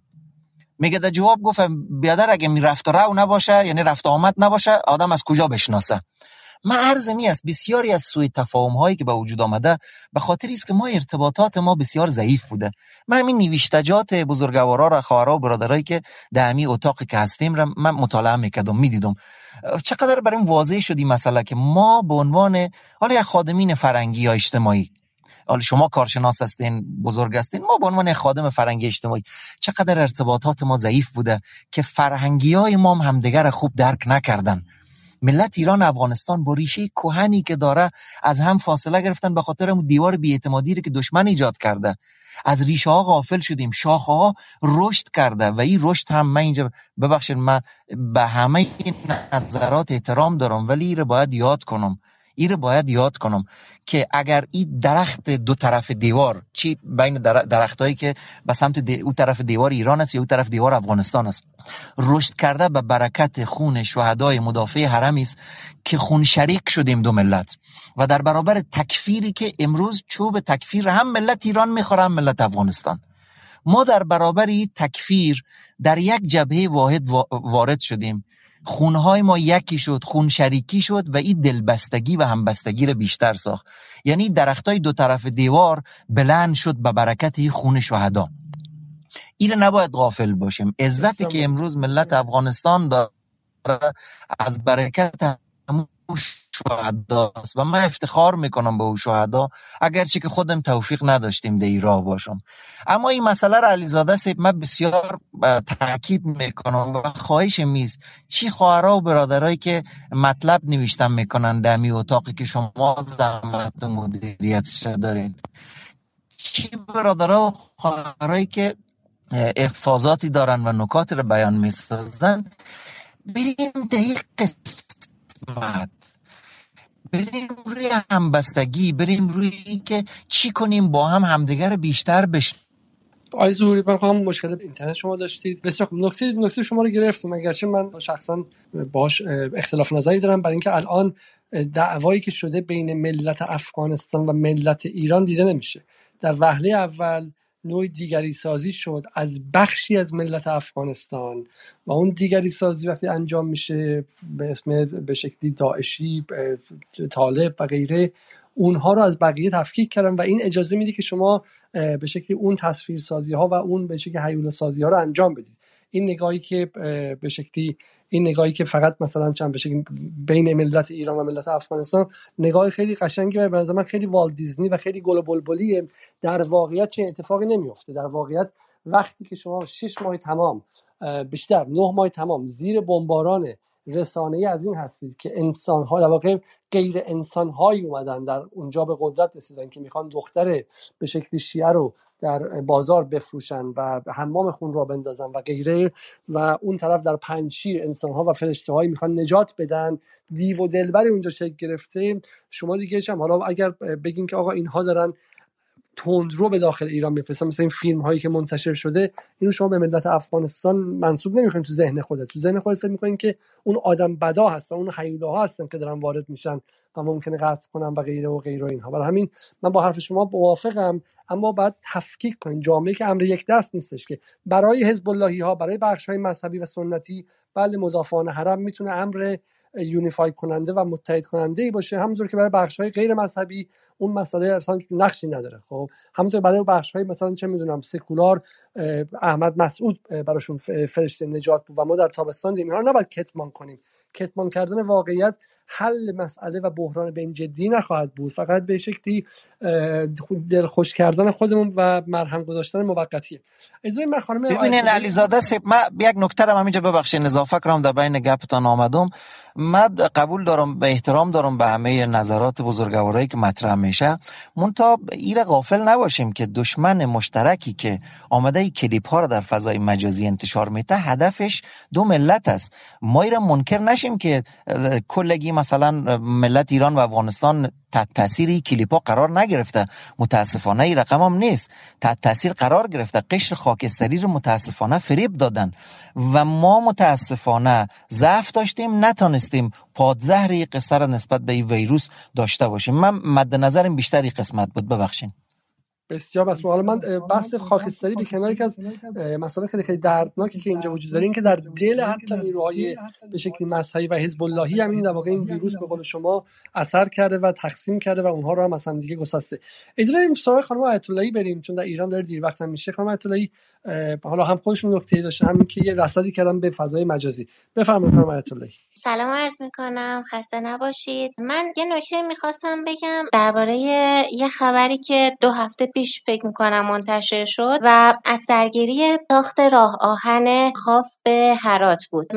این راه آهن ظاهرا سال 86 قرار بوده ساخته بشه و 15 سال به تعویق افتاده و سال 99 هم باز بلنگش زده شده و و خب دو هفته پیش گفتن که از دوباره این اثر گرفته میشه. این راه آهن حدود یک میلیون نفر رو گویا می‌تونه یک میلیون نفر و چیزی که گفته شده نمی‌دونم 6 تن یه رقم خیلی بالای تجارت هم می‌تونه انجام بده. و به واسطه ایران و افغانستان شرق رو به غرب به نوعی متصل می‌کنه. یعنی از ترکیه و اروپا میاد حالا به سمت آذربایجان ما و راه آهن وصل میشه به مشهد و خاف و بعد میره به سمت افغانستان و ازبکستان و بعد میره به سمت چین. و خب من می‌خواستم اینجا عرض کنم که خب به این دلیل که شاید بشه گفت که حالا این باز شدن چنین کریدورهایی که می‌تونه خیلی روی وضع مردم منطقه تاثیر خوب بذاره. حالا چه افغانستان چه عراق و حتی عراق و سوریه هم می‌تونن مثلا به چنین کریدورهایی وصل بشن. و, و خب تو این شرایط داره این اتفاق میافته و خب شاید اینا هم بتونیم در نظر بگیریم که اون قدرت هایی که به نوعی از این راه افتادن چون این راه های تجارت و راه های ارتباط و مسافرت حتی صدمه می‌خورن و زینف این مسئله هستن می‌تونن واقعا مداخله کرده باشن در این مسئله. چون که می‌بینیم 15 سال هم هست که این راه آهن به تعویق افتاده. که می‌تونست 15 سال زودتر همچین ارتباطی ایجاد کنه. بعد یه نکته دیگه هم که خواستم ارز کنم اینه که متاسفانه خیلی از افرادی که همون شیش ماه پیش همون تابستان پارسال خیلی نگران افغانستان شده بودن و می‌خواستن تا برن اونجا بجنگن و خودشونو مثلا همدل مردم افغانستان می‌خواستن کنار مردم افغانستان. الان می‌بینیم که مهاجر حراسی می‌کنن توی ایران. مثلا روزنامه شهر تیتری زده بود دیروز یا امروز که دارن تک واژه بسیار زشت تکثیر شدن رو به کار برده بود درباره مهاجران افغانستانی. و فکر می‌کنم روزنامه قانون هم این تیترهای به کار برده بود و بسیاری از اینها. و خب اینا دقیقا همونهایی بودن که حالا تابستون پارسال می‌خواستن برن کنار همین مردمی که حالا اینطوری الان دربارهشون صحبت می‌کنن می‌خواستن برن به جنگ. و خب شاید واقعا بشه اینا چیز کرد که شاید واقعا این بحث ارتباط حالا گسترده و امنیت در راه های ارتباطی بین ایران و افغانستان این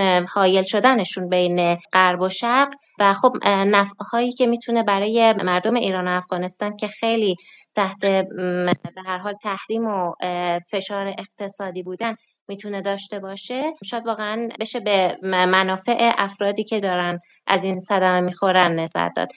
خیلی ممنون. اجازه بدین که چند از توییت هایی که شما فرستادین رو من بخونم. یکی از اینها از آقای احسان منصوریه که منصوبم هست به عنوان یکی از مدافعین منافع ملی و ایشون میگه که ایران امسال بیش از 85 میلیارد دلار یارانه برق و آب و گاز و گندم و بنزین می‌دهد. سهم 8 میلیون مهاجر افغانستانی 10 درصد این رقم یعنی 8 میلیارد دلار خواهد بود. آن هم در روزهای سیاه فشار حداکثری و اوج تورم و کسری بودجه. در عوض بایدن هم 7 میلیارد دلار دارایی دولت افغانستان را توقیف کرده که حالا البته خیلی آمدن جواب دادن و بهش گفتن که کمتر از 30 درصد این یارانه پنهان به بخش خانگی تعلق داره و سهم دهک یک و دو که اغلب افغان ها هستن هم از سایر دهک ها کمتره و این حرف ایشون چیزی جز جنگ روانی نیست. ولی خب وقتی این فضا تند میشه همه وارد میشن و هر کس سعی می‌کنه به شکلی به شکلی ایجاد نفرت کنه و فضا رو تندتر کنه مهاجر ستیزی انجام بده و غیره. حالا شما در غرب با وجود این مثلا نهادهای حالا به شکل لیبرالی و غیره می‌بینید که با اومدن چند صد هزار نفر مهاجر در سال 2015 قشقرق شد در انگلیس برگزیت را افتاد. چون نصف انتخابات در شرق در, در اونجا عوض شد. حالا ایران که چه می‌دونم بتون آرمه که نیستش. یعنی من خودم حالا شخصا غیر از مسئله ای که آقای اسلام زاده کمدی مطرح کردن که حالا بحث رابطه ما با کشور افغانستانه. در گفتگو آقای کمدی خیلی صریح گفتن که یکی از چیزهایی که این نشانه گرفته در اون تصویر بزرگتر و خانم آیت الله الان گفتن به همین زدن امکان شکلگیری بلوک شرق که در اینجا چین و حالا ایران و روسیه و حتی مثلا پاکستان دوره امران خان داشتن به هم متحد می‌شدن و عملا پیمان شانگهای می‌تونه از افغانستانی امن و ارتباط خوب بین افغانستان و چین و افغانستان و ایران استفاده کنه و مسلما شما اگر جای CIA بودی شما اگر جای پنتاگون بودی شما اگر جای چه می‌دونم دولت حتی انگلیس بودی سعی می‌کردید که به شکلی تمام تلاش رو می‌کردی که رابطه بین افغانستان و چین رابطه افغانستان و روسیه و همینطور با ایران رو هم به اشکالی به هم بزنی. و وقتی هم که خود اون دولت ها اگر توانشون نداشته باشن که مانع این بشن در واقع دیوار دفاعیشون رو بالا ببرن که باگ های داخلیشون باعث نشه که تشدید شه این, تنش ها خب مسلما کاری نداره که اگه واقعا اگر واقعا اونطوری که آقای کمدی و اسلام زاده میگن با مثلا با 200 تا ویدیو تونستن فضای بین ایران و افغانستانی رو اینقدر تشدید کنن که کار به حمله به کنسولگری برسه. شما اگر جای آمریکا بودید چرا نباید این کارو می‌کردید؟ شما اگر جای دولت چه می‌دونم انگلیس بودید چرا نباید این کارو می‌کردید؟ حتی جای دولت رقیب در عربستان بودید چرا نباید با افغانستان اینترنشنال این کارو می‌کردید؟ به قولی که دوستان در تابستان پارسال تابستان 1400 که همه در حال خروج از افغانستان بودن بن سلمان 200 میلیون دلار گفته میشه که در افغانستان اینترنشنال سرمایه گذاری کرد و همه تعجب کردن که چرا داره این کارو می‌کنه و الان می‌تونیم ببینیم که چرا و این داره نتیجه میده. و به نظر من برخلاف آلای ظهوری من متاسفانه فکر می‌کنم که حدود مثلا 6 میلیون مهاجر که در این 40 سال هم در موردش صحبت نشده به قدر کافی فرهنگ سازی هم شاید نشده اداره مهاجرت و سازمان مهاجرت هفته پیش شکل گرفته. در کشوری با بین چند بالا بین 3 تا 6 میلیون من عددش دقیقا نمی‌دونم.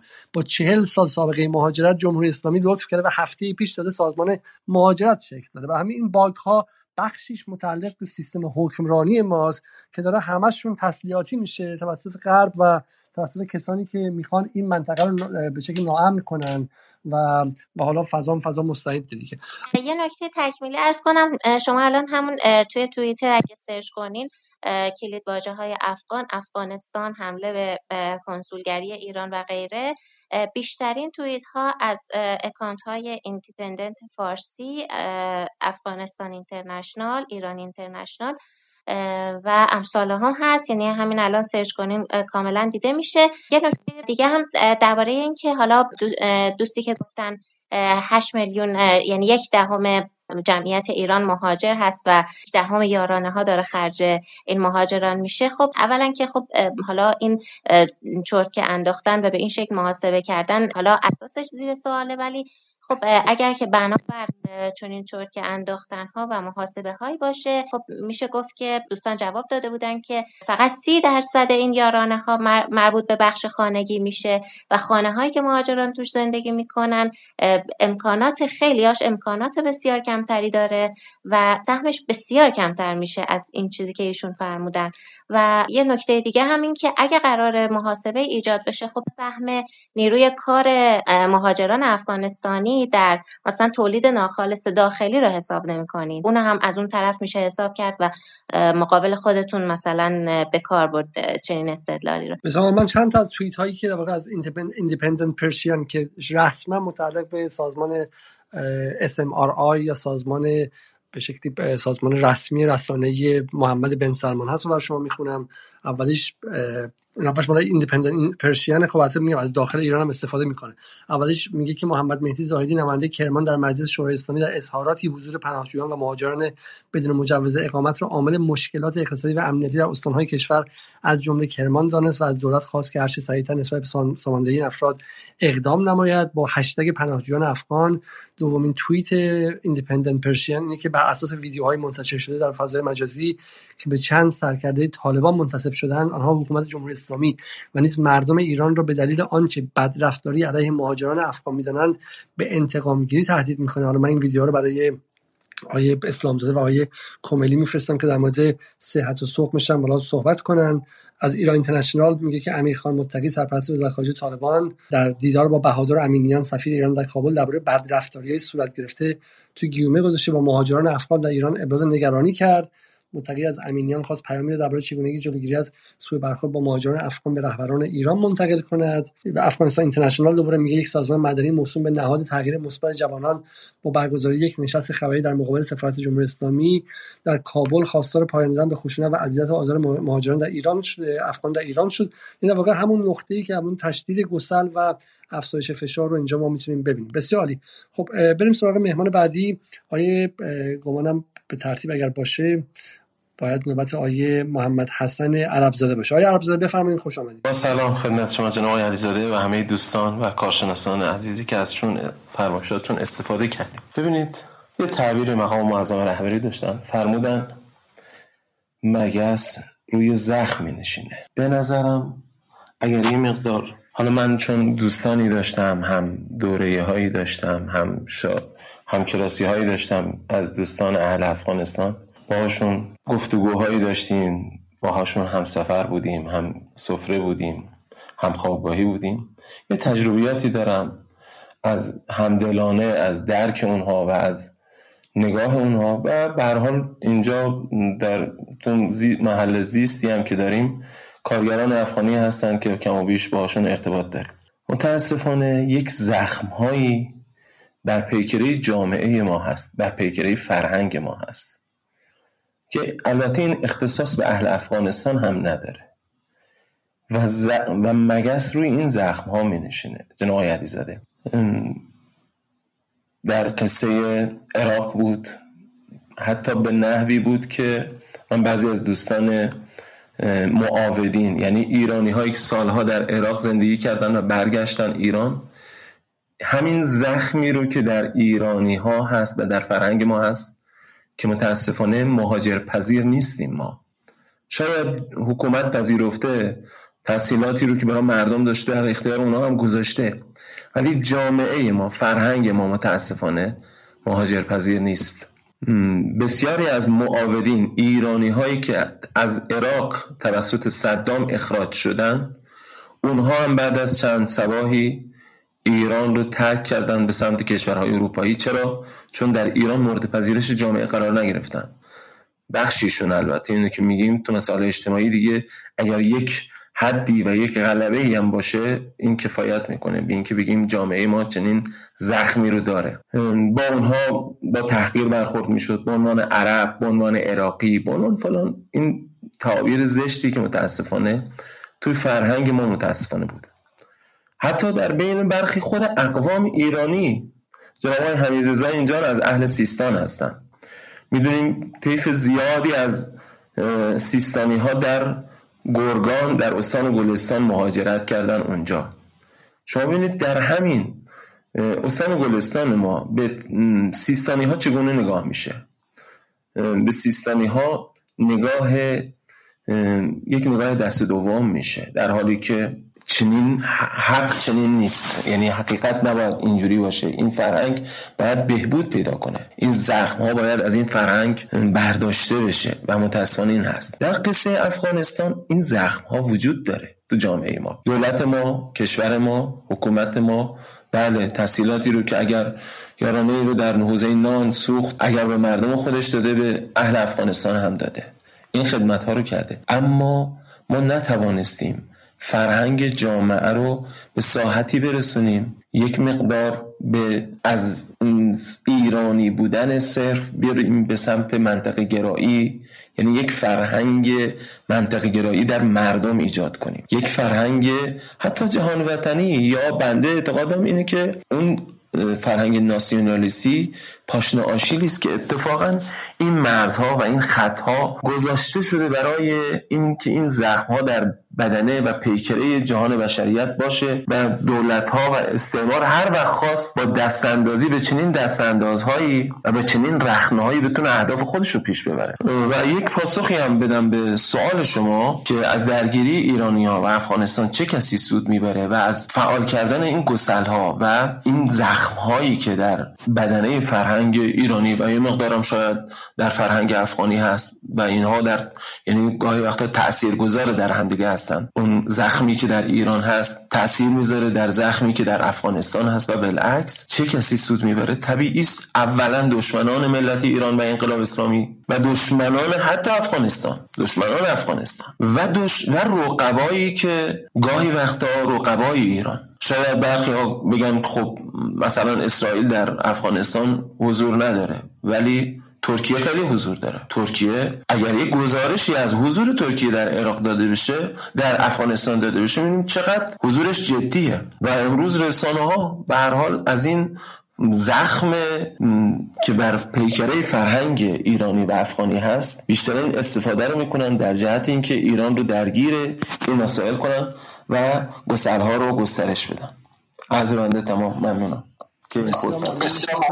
که من این بگم این که حالا ایران مهاجر پذیر هست یا نه رو و من حالا از این موضع شما استقبال می‌کنم که اصلا باید به شکلی فراتر از مرزها و غیره فکر کرد و خیلی انسانی فکر کرد. سویه مثبت واقعا اسلام گرایی که حالا به اونایی که دنبال امت و اینا بودن نگاهشون خیلی نگاه مترقیه. ولی در واقعیت اینه که بالاخره شما مرزها رو دارید و در همین کشور هم واقعا اینکه تو این 42 سال به رغم تعداد خیلی بالای مهاجران افغانستانی دعوای خیلی خاصی نشده به نظر من این نشون میده خیلی هم ایران مهاجر ستیز نبوده. من مثالم همین اروپای متلقی و اروپایی به شکلی مدعی لیبرالیسم و حقوق بشره. شما ببینید که با تعداد خیلی خیلی کمتری از تعداد مهاجرینی که پناهندگانی که خودشون ساختن یعنی پناهندگان سوری پناهندگان عراقی پناهندگان به شکلی یمنی و بیشتر این پناهندگان محصول جنگ های امپراتوری در این 20 سال بود دیگه. یعنی پناهنده ساختن کشورها رو ویران کردن. اون پناهنده که دل رو به دریا زدن از مدیترانه گذشتن و خیلیشون در اون زیر و بزرگترین قبرستان دریایی تاریخ کشته شدن و اونهایی که به ساحل رسیدن رو ببین باشون چجوری رفتار کردن.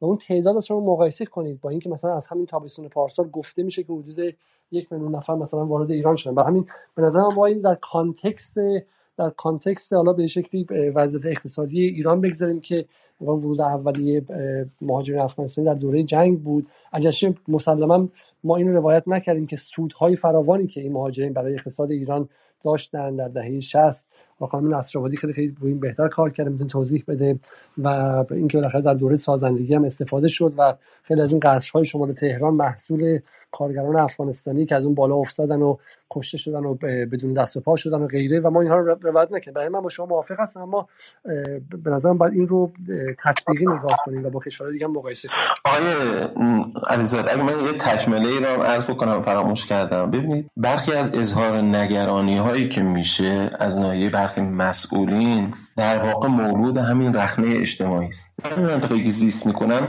کلونی های عظیمی از کارگران افغانی هستند که حتی اینها به قول معروف به تعبیر مولوی هایی دارن اونجا. و واقعا من هم که این نگاه رو دارم گاهی وقتی این تهدید رو اسم می‌کنم. یعنی اگر دشمن این کلونی ها رو بتونه دست اندازی کنه و حساسشون کنه فعالشون کنه اینا هر کدومشون یک بمب بالقوه هستن. و این کلونی ها چجور چرا شکل گرفت؟ ناشی از اینی که مهاجر به اون نحوی که ما در اون حالا تعبیر شما بردید من می‌خوام استفاده کنم با اون نگاه امتی. با در نگاه امتی مهاجر وارد تاروپود جامعه میشه و عضوی از اون جامعه میشه. یعنی مورد پذیرش قرار می‌گیره. این نمیشه که میاد اونجا بعد بره وارد یک کلونی بشه. احیانا او کلونی فقط اینجا کارگر است در این جامعه. نه. الان متاسفانه اینجوریه. این کلونی ها شدن صرفا یک کلونی های کارگری خب یه نگاه تحقیرآمیز بهشون میشه. طبیعتا. لذا مایه نگرانی هست. اون صحبتی که آقای زاهدی داشت نقد کردید اینها دارن می‌بینن تو منطقه حوزه استحفاظی نمایندگیشون کلونی هایی در جاهای مختلف شکل گرفته و همین اخیرا در همین منطقه که من هستم من کرمان هستم یه قتلی صورت گرفت در یک شب یکی یه نفر کشته شد. دقیقا هفته گذشته ابتدا همه گمان ها رفت به سمت افغانی. یعنی اهل افغانستان و کارگرای افغانی. خب کم و بیش این رفت شد و این بدگمانی برطرف شد. خب این هست. یعنی متاسفانه چون نگرانی هست که میشه و گاهی وقتا حرفایی می‌زنن. همین آدم ها و کارگرایی همین کلونی ها و این مجموعه های کارگری حرفایی می‌زنن. این شاعبه رو و این گمان و این توهم رو پر رنگ تر می‌کنن و یک زن قوی ایجاد میشه که نه نکنه اینا واقعا تهدیدن. لذا من باز هم اشکال رو برمیگردم به اون جامعه که اینها رو در خودش نپذیرفته که اینها تبدیل شدن به یک کلونی. این نکته خیلی نکته دقیق. حالا چه بسا حالا واقعا بشه از این تهدید این اتفاقات اخیر هم یک فرصت ساخت و اتفاقا اونهایی که مثل شما فکر می‌کنن که باید 6 میلیون افغانستانی مقیم ایران رو که بخشی از این جامعه هستن رو بیشتر اینتگریت کرد به قول انگلیسی های بیشتر و حقوقشون رو بهشون و بخشی از این جامعه کرد نه به عنوان کسانی که هستن اما به عنوان انسان شهروند درجه دو محسوب میشن و به رغم اینکه بعضیشون سه دهه چهار دهه بودن حقوق کامل ندارن هویت ندارن و غیره. اما شما به عبارتی حرفتون این میشه استنتاج کرد که از دل این تهدید این دعواهای اخیر چه بشه فرصتی به وجود آورد برای کمک بیشتر به و در واقع رفتار انسانیتر با افغانستانی مقیم ایران. بسیار خوب. آیه کمینی و آقای اسلام شما هر جا خواستین وارد چین وارد چید و نکاتی خواستین اضافه کنید بفرمایید. من هر بار شما تعارف بزنید میام. ببینید خیلی صحبت های خوبی داره میشه. ولی من راستشو بخواین در داخل ایران بالاخره نگرانیم خیلی کمتره. چون حالا بماند که همین الان که داریم تو این برنامه صحبت می‌کنیم برای من داره پشت سر هم پیام میاد اختارهای پلیس که پلیس گفته فعلا ساعت نه شب به بعد در خونتون رو هیچکی باز نکنید و از این حرفا. خب اینها رو یه سری از مردم دارن باور می‌کنن و داره پخش میشه و خیلی دردناکه. شاید بعدا منجر به اتفاق بدی بشه ولی نگرانی اصلی من تو افغانستانه. وقتی میگیم که تو افغانستان ممکنه اتفاقی بیفته نباید دوستان بگن که آره تو که گفتی چند ماه پیش اصلا هیچ اتفاقی نمیفته و طالبان یک دسته و اینها. چی شد؟ الان نظر تغییر کرد و از این حرفا. ببینید من سال 1394 که صحبت از نئو طالبان کردم دو تا مشخصه برای اونها گفتم. یه بار دیگه اون دوتا رو میگم خدمتون. یکیش مرزبندی کاملا مشخص با گروه های جهادی بین المللیه و دوم اونها تمام سرمایهشون و پشتیبانیشون رو نمی‌خوان از پاکستانی ها داشته باشن بلکه می‌خوان با بقیه هم ارتباط داشته باشن و این انگ پاکستانی بودن رو می‌خوان از روی خودشون پاک کنن. یعنی چی؟ یعنی اینکه طالبان می‌خواد توی این منطقه زندگی کنه. طالبان به دنبال کرسی سازمان ملل هستش. طالبان به دنبال به رسمیت شناخته شدن هستش. پس کسی که می‌خواد حکومتی داخل جغرافیای افغانستان داشته باشه تو همون چند ماه پیشم بر همین اساس بود که تحلیل می‌کردم که پرچم سفید به پرچم سیاه تبدیل میشه چرا؟ چون پرچم سفید به پرچم سیاه تبدیل بشه که یکی از دوستان بالاخره خیلی نامردی کردن و تیتر زدن که اتفاق حرم نشأت گرفته از آمدن طالبان و ما اختار دادیم. اگر که قرار به تحرکات تکفیری بودن باشه چینی ها و روزها در چینی ها در غربشون و روزها در جنوب آسیای میانه بسیار آسیب پذیرتر از جمهوری اسلامی ایران هستند وقتی در مرداد ماه از ملا برادر قبل از گرفتن کابل استقبال رسمی در وزارت امور خارجه چین میشه این برای من یک کد هستش که چین خیالش از طالبان و اینکه تعرض بشه به خاکش راحت هستش. تو این ماجراهای اخیر هم به همین شکله. ببینید طالبان به دنبال تنش نیست مطمئنا ده روز قبل از اینکه این تنش ها به وجود بیاد زبی الله مجاهد همونطوری که گفتن دوستان از خط راهن ایران به چین سخن گفته بود. خب معلومه اینا دنبال ثبات هستن. و ارزم به خدمتتون که ولی در عین حال خب به لحاظ کنترل امنیتی هم خب خدا رو شکر خیلی خوبن. حالا دوستایی که رفتن افغانستان می‌دونن تمام این بلوکه های سیمانی و اینها برداشته شده و باز این جریانی که همش به دنبال تمسخر و بعضا آب تو آسیا به دشمن ریختن هستش چند تا عملیات انتحاری در مساجد در نماز جمعه شد. باز سریع گفتن آقا دیدی ما گفتیم اینا بلد نیستن و ایناها وقتی انتحاری نیست میگن خب خود اینا بودن الان نیستن دیگه.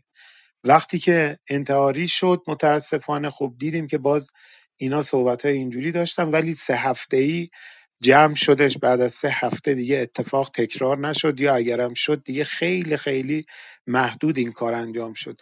با اینکه اینا دارن بر صورت تسلطشون رو بر خاک افغانستان به رخ می‌کشن ولی کار دیگه و اون کسی که داره طراحی می‌کنه بالاخره آروم نیستش و طراحی های تو در تو می‌کنه. چطور ما جریان نفوذ داریم؟ اونا هم حتما همینطور هستن. الان این فیلمی که در حال منتشر شدن هست که تحت عنوان بر اساس ویدیوهای منتشر شده سرکرده طالبان اونها به حکومت ایران گفتن که انتقام می‌گیرن و اینها. این فیلم کیه؟ یک طالب تاجیکه که البته قبلا ارزم به خدمتتون که تو نیروهای احمد شاه مسعود و داعش هم عضو بوده. حالا طالب شده و ارزم به خدمتتون که یه مدتی یکی از فرمانده های نظامی پنشیر بوده از جانب طالبان و به خاطر همین هاش برکنار شده. در حقیقت تصویه شده. و الان اون داره اظهار نظر می‌کنه.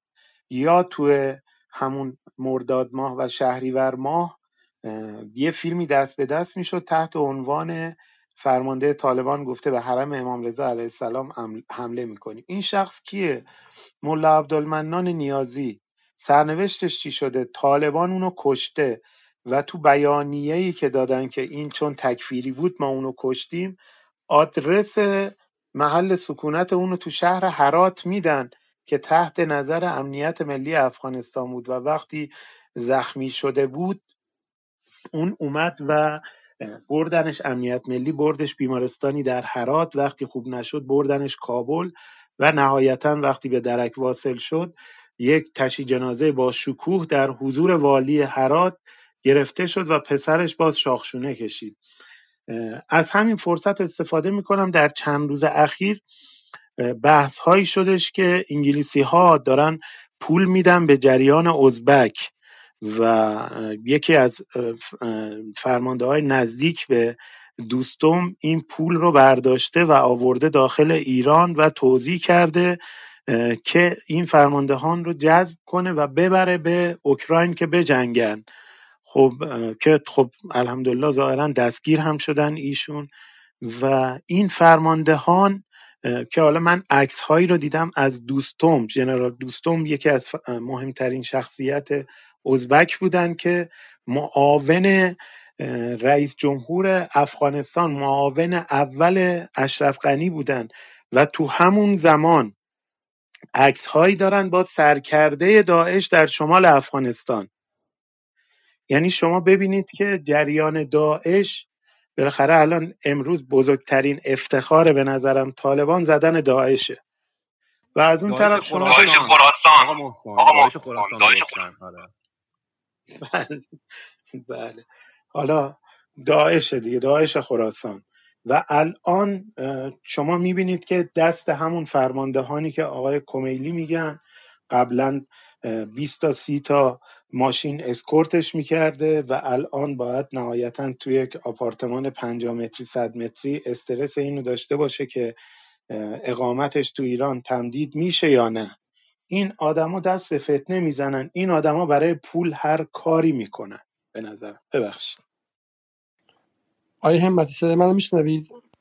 آیه مهدی همتی بفرمایید. من جناب علی هستم در خدمتتون.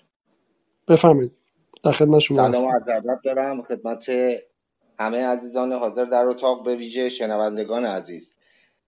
در ارتباط با موضوع اتاق که خود حضرت علی جناب علیزاده به درستی فرمودید درگیری بین ملت ایران و افغانستان نیست و البته باز هم به درستی اشاره فرمودید که چه کشورهایی پشت این قائله هستند. منتها من فقط دقیق تر یه مقدار به موضوع ورود کنم و اون هم این که این موضوع در جریان اجرای سناریو مرگ با هزار ضربه خنجر اسرائیل هست و با تحریک به اصطلاح کشورهای همسایه از ها گرفته در عراق تا آذربایجان تا افغانستان. با این امید که به اصطلاح با وارد آوردن ضربات همزمان کوچیک بتونه ایران رو از پا در بیاره. اما خب این هم زود هنگام شروع کردند یعنی چون فرصت نداشتند مقدماتی رو باید فراهم می‌کردن که نتونستن اون مقدمات رو فراهم کنن. از طرفی برجام هم در وضعیتی که می‌بینید ایران خیلی به صلاح پیگیر مجدانه نیست و تعلل به نفع ایران تموم میشه. خب با توجه به این شرایط اینها تصمیم گرفتن که هرچه زودتر این سیاست رو اجرا کنن این سناریو رو نتیجه این سناریو چه خواهد شد؟ من این رو خدمت حضرت علی و شنوندگان عزیز بگم ایران هم بیکار نمیشینه. نشسته یعنی تو 18 روز گذشته تقریبا نزدیک به 16 نفر این عدد رو حالا دقیق نمیگم بین 15 16 تا کشته اسرائیل داده تو چهار عملیات. در اسرائیل از جمله تلاویو بوده از جمله الخزیره بوده و دو تا دیگه حضور ذهن ندارم اما جمعا 18 تا کشته داده و اگر بخوام بیشتر به این شرارت ادامه بدن پاسخ همینه. یعنی ناامنی در اطراف مرزهای ایران دقیقا منتقل میشه به مرکز خود اسرائیل. مگر اینکه عقل پیشه کنن و دست از این کارا بردارن. و این اگر ادامه پیدا کنه در نهایت اون مرگ خود اسرائیل رو منجر خواهد شد. یعنی اونا با حیات خودشون دارن بازی می‌کنن. متاسفانه داخلین داخلی هم ما داریم که دارن یه سری اقداماتی انجام میدن یه سری موازهی می‌گیرن که ناپخته خام و دایه سیاست مداری هم دارن این عزیزان و من نمی‌دونم واقعا نسبت به این عزیزان چه باید گفت. ارزم تمام و سپاس جناب علیزاده. خیلی خیلی ممنون از نکته شما. به این بحث به استراتژی هزار خنجر رو حالا من نمی‌دونم چگونه در کار افغانستان هم بشه ولی واقعا در اطراف ایران داریم می‌بینیم. یعنی ما داریم می‌بینیم که اگر زمانی بحث درگیری مستقیم بین ایران و آمریکا بود الان آذربایجان در تابستان گذشته یک بحران شد بحث عراق پس از به شکلی اینکه مقتدا صدر پیروز شد یک یک خنجر شد. بحث خود افغانستان باز به همین شکل و, و واقعا از جاهای مختلف داره میاد. دارن سعی می‌کنن که هر گونه رابطه و هر گونه منفذ تنفسی که ایران دارن رو بزنن بحث روسیه به همین شکل و غیره. خب فکر کنم که رامین رمضانی من دوباره دعوت کردم نه بالا نتونستم بیان. من باز یک باری دعوتشون کردم. از بریم سراغ آقای آری ویزت من اسمش. بله آری بفرمایید. درود بر شما. سپاسگزارم از اینکه بنده رو پذیرفتید در جمع سخنبران و درود بر باشندگان حاضر در این اتاق. خب صحبت های بسیار زیبایی شد و سرنخهای جداگانه درستی داده شد. اجازه بفرمایید نتیجه حداقل یک سال و نیم گذشته بررسی که در همین حوزه انجام شده و به عنوان اتاق ربط مستقیم داره رو خدمت شما عنوان کنم. ابتدای امر چه زیبا شد که بالاخره جناب آقای عربزاده ما برای اولین بار در کل طول دورانی که در فضای مجازی فعالیت داشتم از یه عزیزی که بحث امتگرایی رو مطرح می‌کنه شنیدیم که صحبت ملی و منافع ملی بسیار اهمیت ویژه داره. چون واقعا ما در دو سال گذشته حداقل به دفعات مختلف پرداختیم که امتگرایی به تنهایی نمی‌تواند تضمینی جهت لطفا روی موضوع بمونید ببخشید من بله بله چون بله. ما در کلاب بفرمایید. برنامه رو اجرا می‌کنیم. واقعا اگر امکانی بود ما در space اجرا می‌کردیم چون مثلا با محیط کلاب هاوس و کلیگویی هاش هیچ نسبتی ندارم. موضوع افغانستان و بله ایران رو اگر لطفا تمرکز کنیم ممنون میشم. حتما جناب علیزاده. دقیقا ربط دارد. ببینید صحبت از آنجایی آغاز می شود که رد پای سلفیگری و وهابیت رو که ما به اختصار به سود من از این پس استفاده می کنم تحت مدیریت هزار خنجری که جناب آقای همتی به درستی فرمودند توسط جود طی یک سیاستی که تغییر در واقع روند ملت دولت ملت سازی جدیدی است. که اسرائیل دنبال می کند معادلات سیاسی منطقه در حال تغییر است. و این تغییر معادلات سیاسی منطقه به هیچ عنوان به نفع یک سری ها نیست علل خصوص اسرائیل. و این پروژه هزار خنجر با پول سرشار و زیادی که از جبهه سعود تزریق میشه شما می‌بینید تجزیه طلبی و قومگرایی در جای جای این منطقه رشد پیدا می‌کنه که شما می‌بینید در کردستان در داخل ایران در ترکیه و نوعثمانی ناظهورش و اون جریانات آذربایجان بادکوبه و بذارید یک مثال واضح بزنم. در یک سال و نیم گذشته اشاره خیلی دقیقی کردن جناب آقای اسلامزاده به ب- در واقع میشه گفتش بازنشسته شده عبدالرشید دوستم. ایشان در واقع به یارگیری به درست ارتباط دقیقی داره با داعش. چون در واقع ترکیه نو عثمانی اردوغان از داعش همان گونه که در سوریه وام گرفت به جهت مقاصد خودش بعد به آذربایجان در جهت تقابل با ارمنستان استفاده کرد. و چندی پیش در اوکراین هم می‌بینید مداخلاتشو.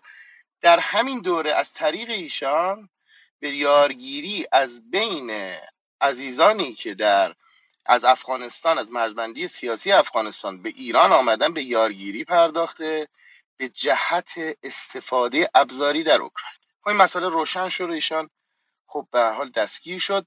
رد پای اونها رو در آقای چهرگانی ببینید و پسرش که یک سال و نیم است در فضاهای مجازی در فضاهای واقعی در بین افغانستانی ها در بین هزاره ها در بین تاجیک ها با اینکه اصلا هیچ سنخیتی با هم ندارن و رواج پانتورکیسم و اون نوع عثمانی ناظهور اردوغان می‌پردازد.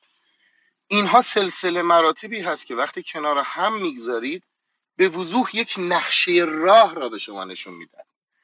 از همپاشیدگی افغانستان از همپاشیدگی ایران از همپاشیدگی خود ترکیه و بزرگترین قدرت منطقه‌ای ایران هدف اصلی است. به درستی شما هم فرمودید آقای علیزاده. شما به بررسی کنید به تمام منابع رسانه‌ای همه وصلن به هم. از طریق سعود شما ببینید یه هشتگ منو فارسی را میفته همون کاری که پروژه‌ای که در هندوستان اتفاق افتاد خیلی خیلی قدیم توسط انگلستان. کیا حمایت می‌کنن؟ العربیه فارسی. ان ایران اینترنشنال بی بی سی. چه کسی رو کارشناس می‌ذارن؟ خانم سویل سلیمانی. کیست؟ دختر علی سلیمانی. یکی از سرکردگان پانتوک که مستقیم با خانم برندا شفر مأمور مستقیم اسرائیل در جهت تجزیه ایران که دائما در حیات خلوت آذربایجان بادکوبه و ترکیه در حال رفت آمده است ارتباط دارد. خیلی ساده است. یعنی این سرنخهایی که همه عزیزان دادن درست به درستی نشون میده که ورود این جریان هزار خنجر اسرائیل خطر به جد مهمی است و نمی‌تونیم از اون گذر کنیم. شما ببینید رفتارهایی که در بدنه حتی حاکمیت فعلی ما ادعی داریم که به بدنه حاکمیت وصلن یک نام حضرت آقا میآورند یک جمهوری اسلامی می‌گویند و افکار تجزیه طلبانه رو خیلی نرم تزریق می‌کنن شما ببینید در همه جا الاهوازی اتفاقی که افتاد فرقه الاهوازی حبیب اسیفت نه الان الان در موضوع خاص افغانستان تجزیه طلبان کی هست حالا همه اینها می‌بینید در افغانستان شما نگاه کنید دقیقا داره چهار پاره میشه افغانستان. حضور در واقع عنوان اتاق شما درگیری ایرانی و افغانستان چه کسی سود می‌برد؟ در امتداد این پروژه مشخصا ایران تحت فشار دارد قرار و این عجله که فرمودن درست گفتن. عجله دارد چون معادلات سیاسی منطقه داره شکل می‌گیره. چنانچه روابطی متعاملانه و با تفاهم بین ایران و امریکا شکل بگیره حوزه انرژی حوزه سیاست و تمام مناسبات ژئوپلیتیک منطقه تغییر خواهد کرد. من, من سوال چون کلی شده من سوال مشخص بپرسم. دو تا موضوع خیلی خاص در مورد افغانستان اتفاق افتاد. یکی در تابستون بود و حمایت بخشی از جامعه ایران از جنبش پنچی یا اون چیزی که جنبش مقاومت نامیده شد خب. و حالا امثال آیه اسلام زاده معتقدن که اون اتفاقا اونه که می‌تونه به به شکلی افزایش تنش بین ایران و افغانستان بیانجامه و غیره. مثلا شما معتقدید که کجا شما وای در این خط؟ معتقد چون بسیار از ملیگراها مدافع جنبش مقاومت پنشیر بودن خب؟ الان اینجا بله. دفاع از پنشیر در جهت هزار خنجر اسرائیل یا مقابلشه؟ مقابل هزار خنجره. شما ببینید امریکا تجهیزات نظامیش هم حتی باقی گذاشت برای طالبان. شما می‌بینید رشد پشتون ها از بین بردن زبان پارسی و خیلی مواردی که شما در غرب شما آنچه که در شمال شرق کشور می‌بینید ریشهش رو در شمال غرب کشور می‌بینید. این مشابهات بسیاری است. دقیقا شما رفتار پشتون ها همون رفتاری است که ما در آذربایجان بادکوبه شاهدش هستیم. از بین بردن زبان پارسی ریشه های همبستگی تفرق اندازی و حضور حالا حالا حالا که حالا که بحث به اینجا رسید حالا ببینید اتفاقا ما با یک موضوع در واقع با یک هدف قشنگ دو تا جهان موازی داریم. چون دقیقا منم مثل شما معتقدم که دستهایی در کار نه واسه تجزیه ایران به تنهایی دستهایی بر کاری که ایران رو الان منطقه. بله نه ایران تمام منافذش رو منافذ تنفس ایران رو ببنده که ایران زیر تحریم آمریکا قطع شه و به جای اینکه یه خنجر بشه صد خنجر بشه. و اینجا اتفاقا کسانی که کسانی که به بهانه یک جمله شعر اردوغان سال گذشته ایران رو با آستانه قطع ارتباط با آذربایجان و ترکیه که یک از راههای عبور, عبور تحریم بردن کسانی که به اسم دفاع از زبان فارسی در افغانستان ایران رو به آستانه جنگ با طالبان یا قطع ارتباط با طالبان حداقل که می‌تونه منافع ارتباطی با چین رو داشته باشه کشاندن اینها اتفاقا به اسم ایرانگرایی میان و دقیقا دارن گسلهای بین ایران و کشورهای همسایه و گسلهای درونی یعنی قرینه اون گسلها در داخل رو فعال می‌کنن و اینجاست که خیلی معتقدن که این نوع ایرانگرایی دقیقا یک از خنجرهای اسرائیله. یعنی حداقل در بخشی از نیروهای امنیتی ایران و منم دارم تقریبا بهشون متمایل میشم. معتقدن که ایرانگرایی سید جواد طباطبایی و این مجموعه چیزهایی که به اسم ایران و به ردای ایران اومده اتفاقا اگر بتونه موفق شه می‌تونه ایرانی رو از درون با آذری ها جمعیت 20 میلیونی با افغانی های داخل ایران جمعیت 5 میلیونی 4 میلیونی با کردها جمعیت 4 میلیونی با عرب های خوزستان جمعیت چند میلیونی. یعنی می‌تونه دقیقا ایران رو به تجزیه بکشونه. به اسم مقابله با تجزیه اومده به اسم کوروش کبیر اومده به اسم ایرانگرایی و ملیگرایی اومده. اما هیچ چیز انزه این ایرانگرایی در این منطقه ای که سالها مناطق محروسه بوده اصلا با دولت ملت که امری ساختگی تقلبی و غربیه و به این منطقه متعلق نبوده اتفاقا به این وسیله می‌تونه ایران رو صد پاره کنه. یعنی چیزی که هست همینه دیگه. با, با لباس ایران دوستی میاد و همون هم حرفایی که شما دارید می‌زنید خیلی با شور خیلی با حرارت از بحث تجزیه میگه و خودش می‌تونه باعث تجزیه شه. چون چه کسیه که نبینه پارسال چگونه ایران رو سر یک جمله اردوغان و اون الهام علیوف داشتن میکشوندن به به هیته جنگ با با با آذربایجان و ترکیه. به نظر شما تمامیت آیا علیزاده به نظر شما پس تمامیت ارض ایران وقتی مورد حجوم واقع میشه از سمت اردوغان نقشه آذربایجان جنوبی وصل به آذربایجان بادکوبه میشه؟ نباید ایران واکنش نشون داده کنه. نباید واکنش نشون بده. از نظر شما در واقع فدراسیون متشکل از ایران شهر بزرگ و باستانی در تقابل نیست با آن چیزی که اسرائیل دنبالشه قدرت های کوچک درگیر درگیر جنگ با خود و فروش سلاح چیزی که در 43 سال گذشته ما همواره شاهد آن بودیم. چی چی بود؟ تمام اطراف ایران در 43 سال گذشته جنگ جنگ جنگ خودشون با خودشون و سلاح فروختن کیا فروختن؟ کارخانجات جود. مشخصا کی سود کرد تو این قضیه؟ و هر چقدر این مسئله کارخانجات چی؟ کارخانجات چی؟ جود سود. جو... یهودیان. یهودیان. کارخانجات اسلحه سازی یهودیان سود کردن. آمریکا یا منافعش در افغانستان تامین شد. بیشتر ضرر کرد. الان در خود امریکا جناب آقای علیزاده باید واقع گرایانه باید نگاه کنیم به قضیه. پانزده سال یهودی ستیزی باب شده در بین مردمان. اعتقاد دارم مردم خود ایالات متحده که یهودیت باعث شد اقتصاد این کشور از تو بپاشه. هزینه های گذافی من, من واقعا عذر می‌خوام. من مجبورم به خاطر اینکه انتی سمیتیزم و یهود ستیزی جز خطوط قرمز منه. من اینجاها خیلی اصلا شوخی ندارم. همونطور که افغان ستیزی هست. بحث اینه که نه شما صحیح شما صهیونی ستیزی می‌تونید داشته باشید شما صهیونی ستیزی می‌تونید داشته باشید یهود ستیزی آخه. آیا علیزاده شما رب می‌دید به آقای طباطبایی. آیا شما کامل اشراف دارید و اندیشه ایران شهری. مثلا این اندیشه مصرفی که داره میشه استفاده که داره میشه. ایشون کارای فیلسوف اصلا می‌تونه کجای جمهوری اسلامی ایران؟ یه سوال دارم. الان در طول 43 سال گذشته به غیر از امسال به غیر از امسال که روی کردی به خاطر فرمایشات مقام معظم رهبری به جهت پاسداری از زبان فارسی و حفظ هویت تاریخی و همبستگی بین هویت تاریخی ملی ما و تاریخی فرهنگی و شریعتی ماست فرمودن در طول چهل و دو سال قبل ترش کی ما اندیشه ایران شهری کجا ملی گرایی رو داشتیم؟ کجا؟ اصلا ما همچین شما صحبت می‌کنید انگار جمهوری اسلامی ایران در طول 43 سال گذشته با تفکر ایران شهری و هویت ملی تاریخی پیش رفته. نه ازم تفکرات همینی بود که از آقای عربزاده شنیدید امتگرایی اسلامی. امسال است که به بنا به فرموده حضرت آقا تغییر روندی صورت گرفته به جهت جلوگیری از همین هزار خنجر.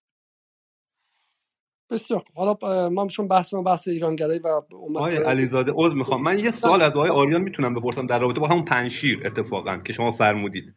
بفهمید. اجازه می‌دید من کوتاه فقط همینو بپرسم. جناب آریان عزیز من با واژه واژه صحبتهایی که در ابتدا شما کردید من موافقم. منتها ما اون بخش آخرش ما در فضای رسانه‌ای ما دیدیم که عملا دیگه دوستان ما لباس رس پوشیدن که برن پنشیر شما دخالت ایران در پنشیر رو در پنشیری که به هر حال پسر احمد شاه مسعود اونجا بود و شما جریانات رو خودتون الان توضیح دادید و حضور بن لوی هم در افغانستان مشخصا تایید شد.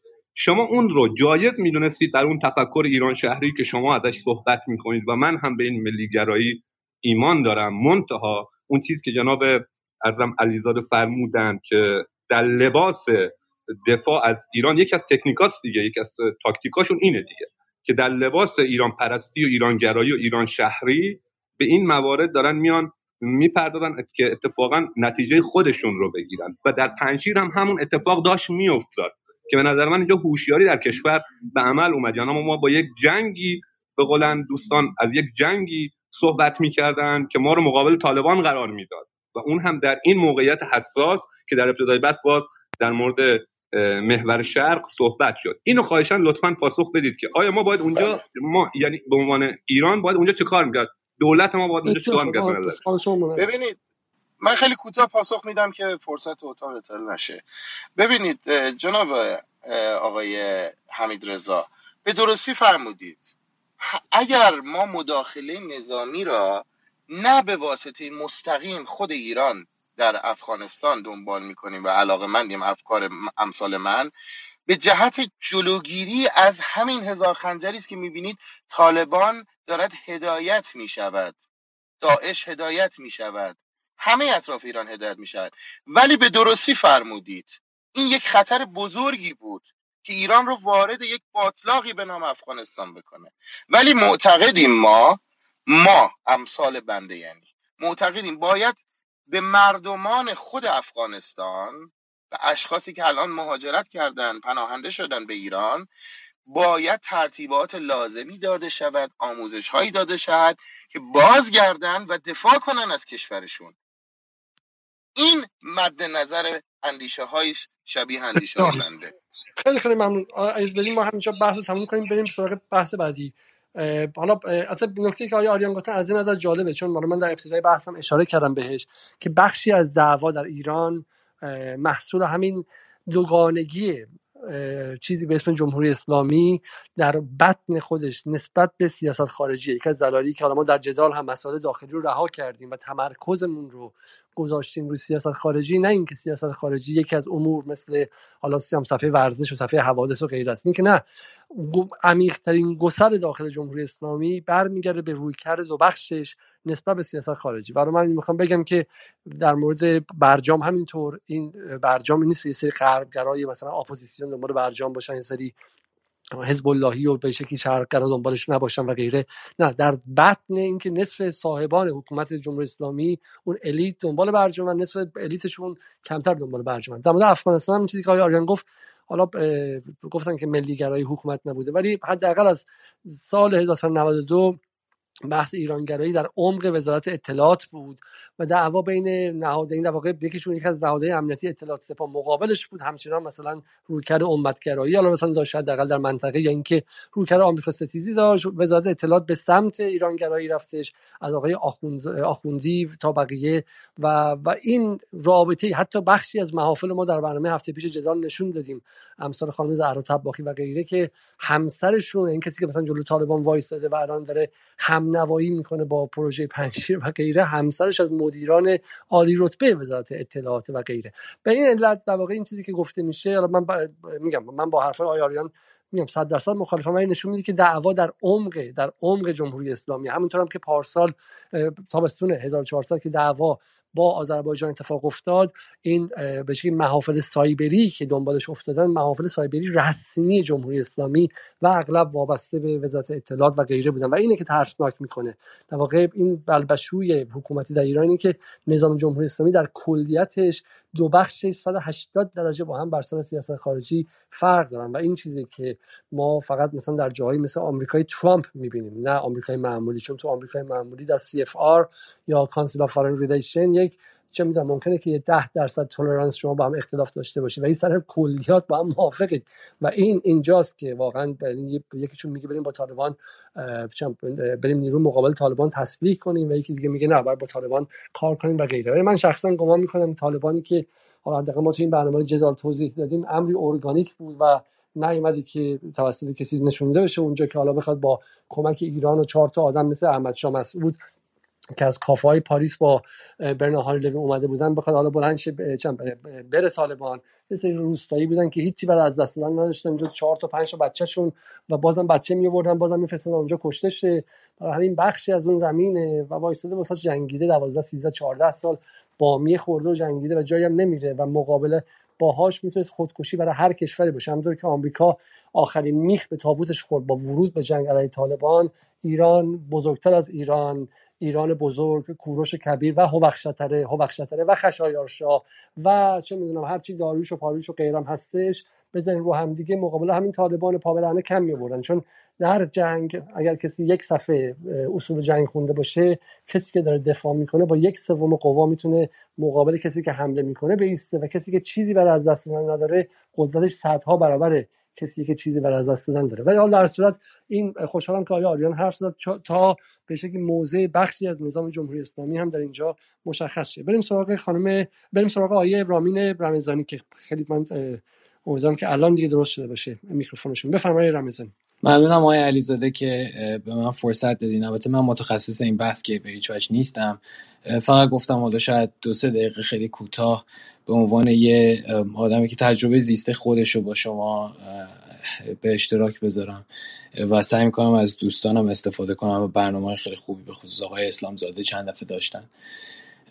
من طوری که این رو این مسئله اولا که به عنوان کسی که در ایران بزرگ شدم خب از بچگی برادرها و خواهرای افغانستانی همیشه بودن در زندگی در زندگی خیلی از ایرانی ها در کنار ما بودن و من همیشه شخصا فکر می‌کردم که اینا مثل خانواده ما و هیچ وقت من به عنوان یه ایرانی فکر نمی‌کردم که اینا مهاجرن و مثلا مهاجری که مثلا یه دید متفاوتی باشون داشته باشم و خیلی از خانواده های طبقه متوسطی که من می‌شناسم و در زندگی من بودن هیچ وقت دید بدی به افغانستانی ها ندارن.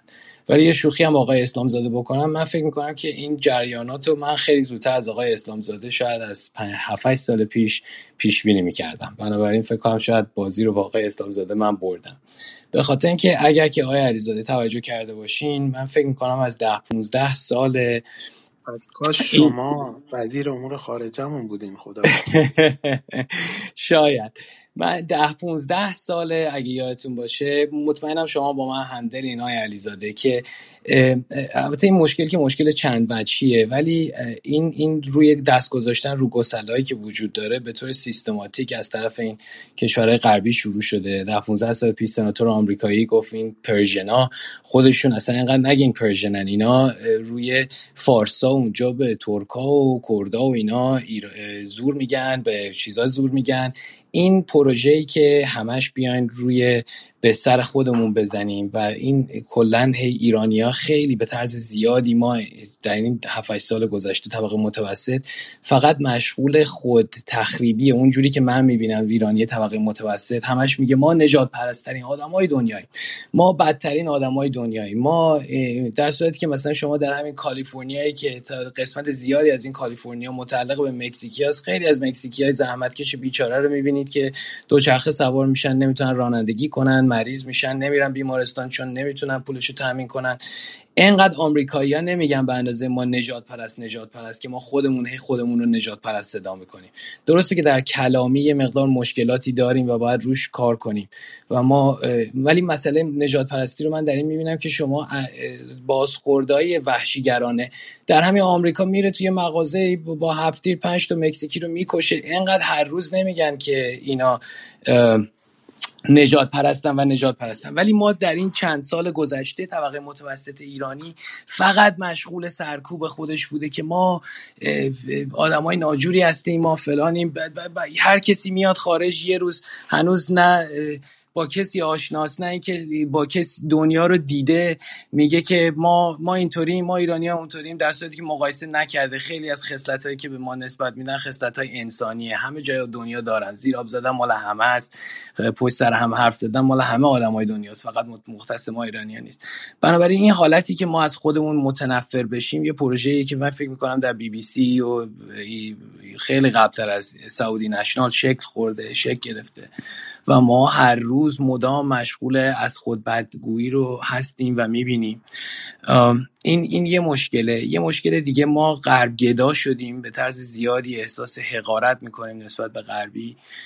دوستی گفتن مهاجر ستیز نبودیم. الان یه سفید پوست اروپایی رو ببرین ایران ببینیم مثل پادشاه باش رفتار می‌کنن یا نه. پس مهاجر ستیز من نمی‌دونم منظورتون از چه جور مهاجریه. این این باید بدونیم. و این چون خیلی از این مفاهیم از غرب به ما میاد مثل نجات پرستی و مهاجر و فلان و اینا.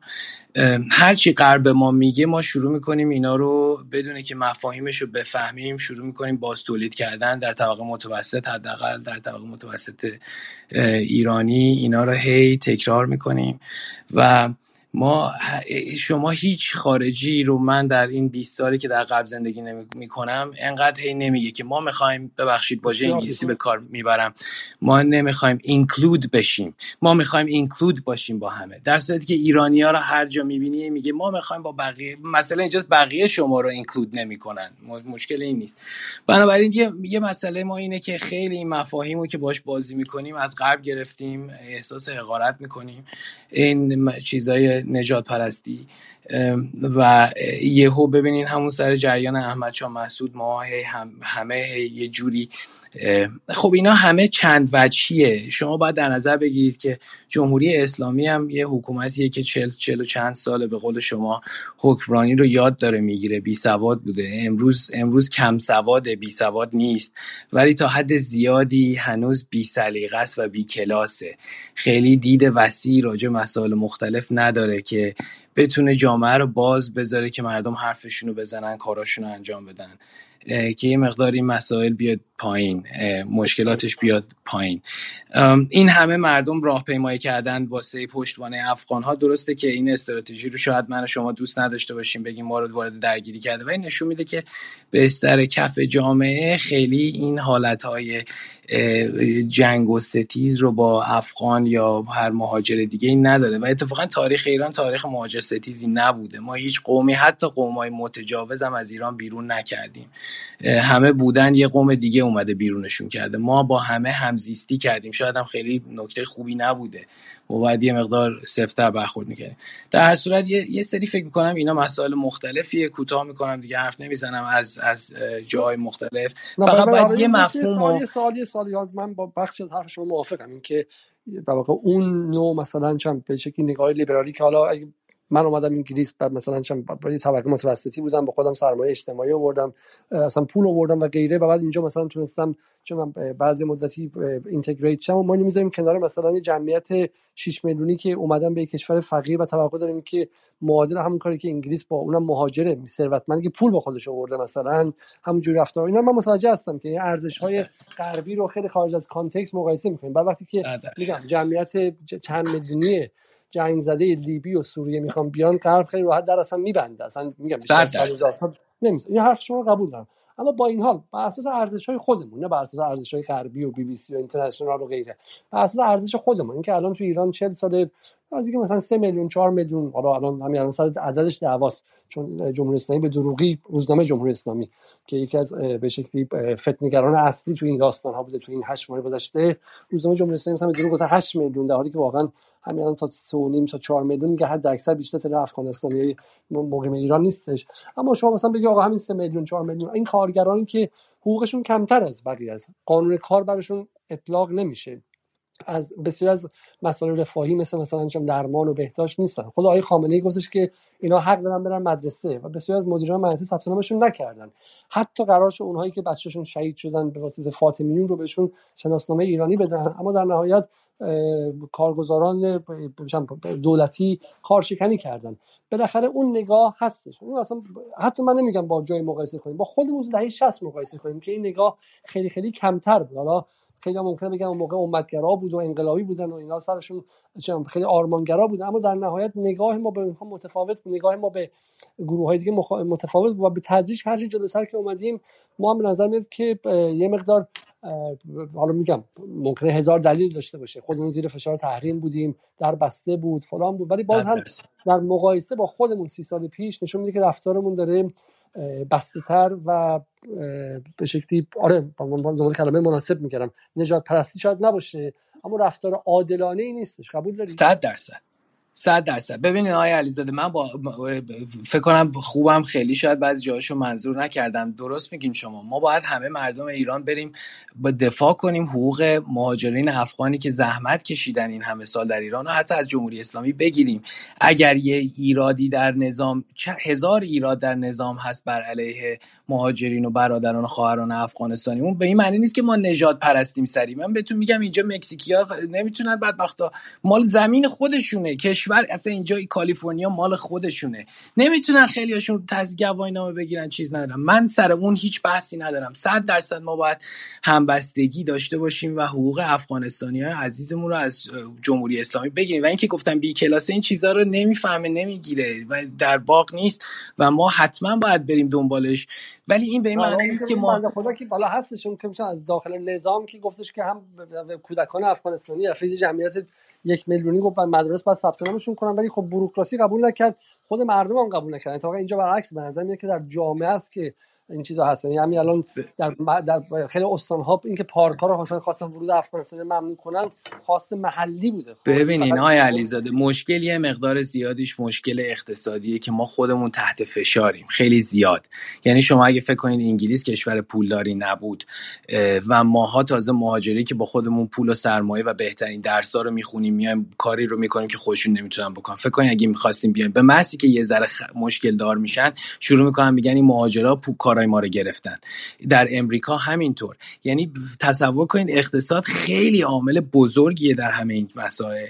و این این یه مقداری هم باید در نظر بگیرید که درسته که این آقا گفتن که جمهوری اسلامی ملیگر شما ملیگرایی ولی شما چل و چند سال یه مقدار بحث ایرانگرایی در ایران در طبقه متوسط زیاد شده مثل نوروز و فلان و اینا. شما باید در نظر بگیرید که چهل و چند ساله که جمهوری اسلامی سیستماتیک متاسفانه برخلاف هویت ایرانی فقط تاکیدش رو هویت اسلام ایرانی بوده و هر آنچه غیر اسلام بوده ظلمات دیده و تاریکی.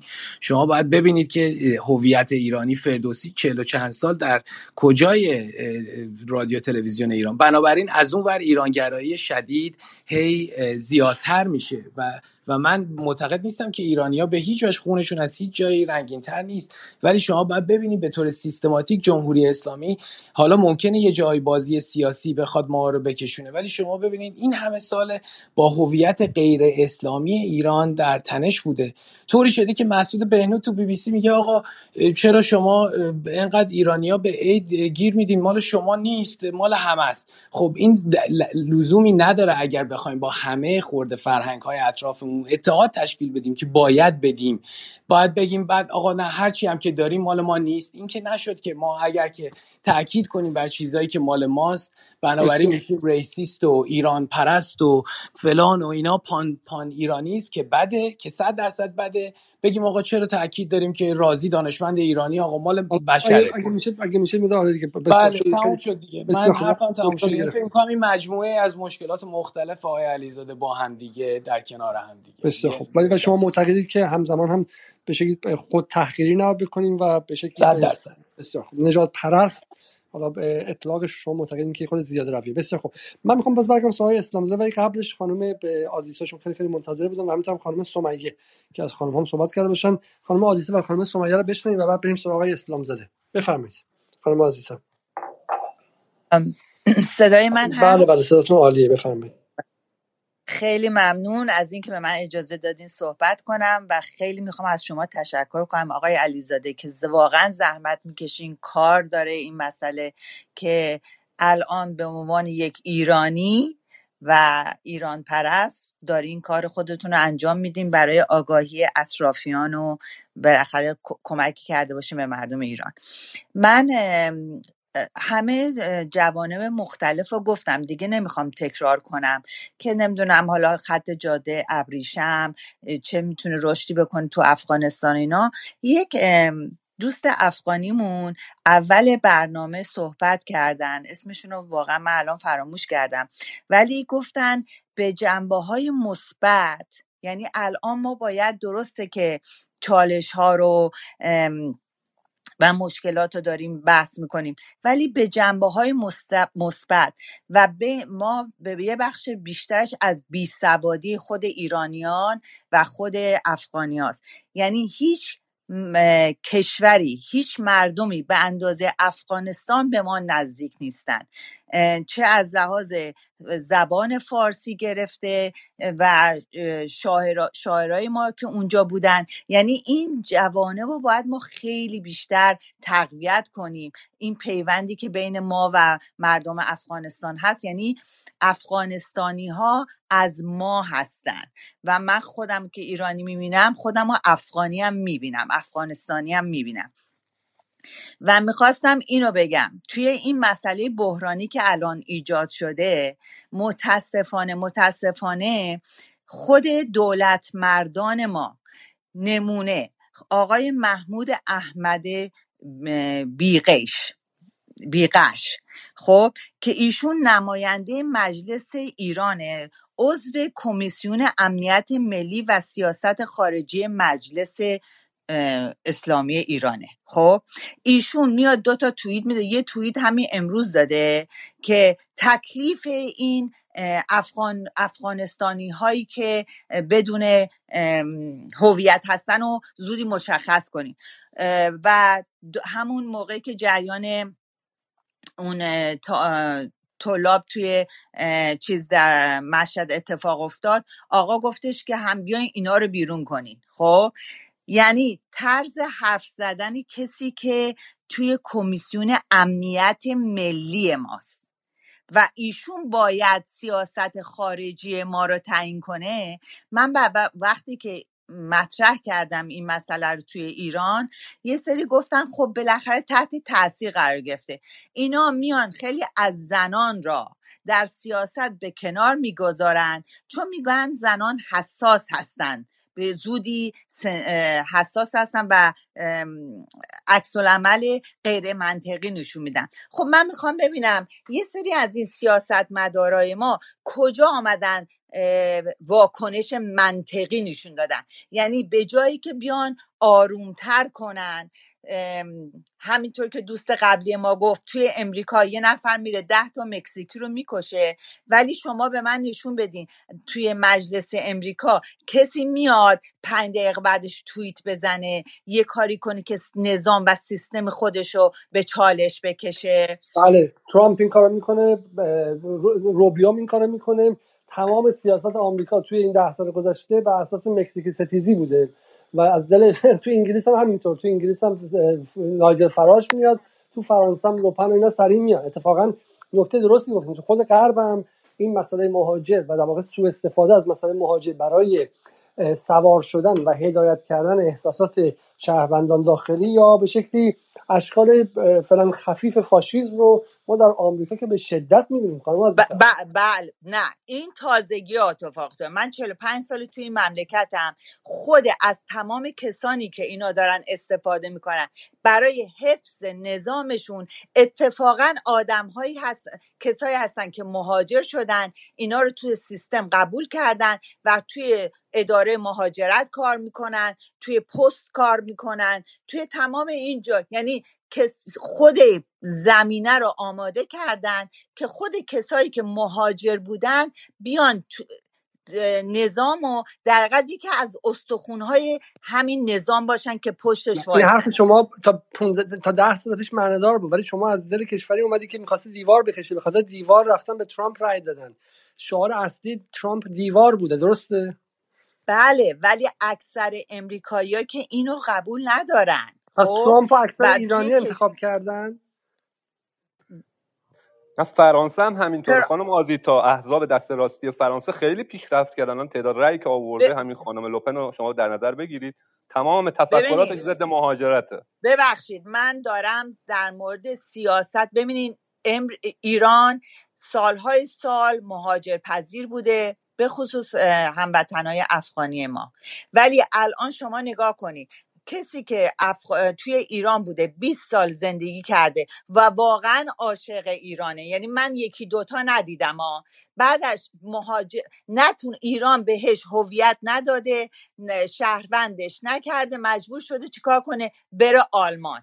اگر ما مایی که هزینه کردیم کسی که 20 سال 25 سال تو کشور ما بوده هزینه کردیم درس خونده و ایران رو دوست داره. اگر ما این افغانی ها رو در ایران نگه می داشتیم آیا این افغانستانی هایی که در ایران بودن نمی‌تونستن یک پشتوانه باشن برای مهاجران جدید افغانی توی ایران؟ و این چالش اگر عذر می‌خوام که... خانم آزیتا از توشون طالبان و داعش در میومد بعد بار امنیتی برای کشور میداشت چی؟ فرق می‌کنه. شما ببینید اصلا قیاس قیاس مل فارقه ترکیه هم همین دید ما رو داره. بذارید من حرفمو بزنم. من عذر می‌خوام من عذر می‌خوام من عذر می‌خوام عذر می‌خوام از شما عذر. بذارید من حرفمو بزنم. من خودم افغانستانی های دیدم که در آلمان هستن و در امریکا هستن عاشق ایران هستن. حالا شما می‌تونیم برای اینایی که بی هویت هستن و دارن ایرانیایی که سرمایدار هستن سر اینا کلا من خودم الان تازه از ایران برگشتم. یک عالم افغانستانی مهاجر داریم که طرف می‌بینه من میرم باش سر ساختمون صحبت می‌کنم. میگه شیش ماه حقوق نگرفتم. خب این یه زمینه ای ایجاد می‌کنه که کینه ایجاد کنه. بعد کار کنه؟ اگه حقوقش رو نگرفته اگر ما بهش کارت شناسایی بدیم. نمیگم حقوق شهروندی بدیم. کارت شناسایی بده. هر سه ماهی بار بره خودش رو معرفی کنه. دوباره تمدید کنی. من همینطوری می‌تونم بفهمم کجا زندگی می‌کنه. اگه می‌خواد مریض بشه قانونی بره بیمارستان. قانونی بره به رانندگی یاد بگیره. برای اینکه ما باید این شرایط رو ایجاد بکنیم. برای کسایی که قبلا ایجاد کردیم متاسفانه طرف یک مدتی میاد چیکار. می‌کنه؟ رشد کرده بعد بنبست شده. ما بسیار اینا رو تحویل آلمان دادیم. تحویل فرانسه دادیم. خانم آدیسا معتقدن که ما باید برای این افغانستانی ایران امکانات بیشتری میذاشتیم و نمیذاشتیم از کشور خارج و از لایه اول و نسل اولشون استفاده می‌کنیم برای نسل برای که این مشکلات به وجود نیاد و غیره. خیلی خیلی ممنون از شما. خانم سمیه شما بفرمایید. من دو تا نکته رو می‌خواستم بگم. البته فکر می‌کنم که باز شاید یه تکرار باشه. ولی یه نکته رو از نظر در واقع کسی که با افغانستانی ها زندگی کرده من, پدرم کارگر افغانستانی زیاد داشتم و نزدیک محل زندگی ما بودن. فقط به عنوان کارگر نبودن بلکه ما یک همزیستی داشتیم در به عنوان توی یک محله و کسی که پسر داییش برای نجات یک افغانستانی در واقع جونش از دست داد در اوج جوانی و زمانی که فقط ده روز از عقدش گذشته بود. و خب این این رو دارم میگم که ما همیشه با یک همزیستی مسالمت آمیزی داشتیم با افغانستانی ها توی ایران. و شما یه عبارتی گفتین که به نظرم خیلی قابل توجهه این که اگر ما این بحثی که در مورد نژاد پرستی ایرانی ها و محلی کردن به افغانستانی ها اینها بود سال بروز کرده بود و به فاجعه بزرگی منتهی می‌شد. ولی یه نکته که هست یکی که ما وقتی که از منظر آموزش نگاه می‌کنیم هم ایرانی ها این مبانی آموزشی رو که مهاجرت رو اصلا مهاجر کی هست و مهاجرت تحت چه عنوانی اتفاق میفته و یک مهاجر چه نیازهایی داره باید چطور بهش پرداخته بشه. این چیزی هستش که در کشورهای مهاجر پذیر آموزش داده میشه. خب علتش اینه که ما وقتی که آموزش سطح آموزش عمومی رو می‌بینیم آموزش عمومی برای بر اساس در واقع اون قانون اساسی اون کشور و بر اساس اون قوانینی هستش که اون کشور داره در حوزه اقتصادی و سیاسی و اینها پیگیری می‌کنه. وقتی کشوری مثل کانادا داره مهاجر پذیره و مبناش مهاجرت پذیری هست یا مثل آمریکا خب خیلی طبیعیه که توی در واقع موارد درسیشون آموزش های عمومی که داده میشه. مثلا حالا خیلی دوست مثال کانادا رو می‌زنن. من متاسفانه اینجا تو این مثلا به خصوص تو کلاب خیلی میشنوم. به خصوص دوستان افغانستانی که از ایران رفتن. و حالا الان چند وقته هم خیلی اینطوری شده که رنج هایی که افغانستانی ها توی ایران بردن که خب یه بخش خیلی قابل توجهیش واقعیه ما بهش نپرداختیم. و خب اینها الان بعد از چهل سال همین بچه ها عوض در عوض اینکه ما از این همنشینی استفاده بکنیم از این همزیستی استفاده بکنیم این نیروها رو تربیت بکنیم برای اینکه این روابط در حد کلان بتونه برقرار بشه. نسلی که اینها ما تربیت کردیم بتونه که این ارتباط سیاسی و فرهنگی رو برقرار بکنه. الان شاید این هستیم که اینهایی که در ایران درس خوندن و الان خارج از ایران رفتن حالا خیلیشون مهاجرت کردن شدن یک تریبونی که فقط این رنج ها رو مدام دارن باستاب میدن.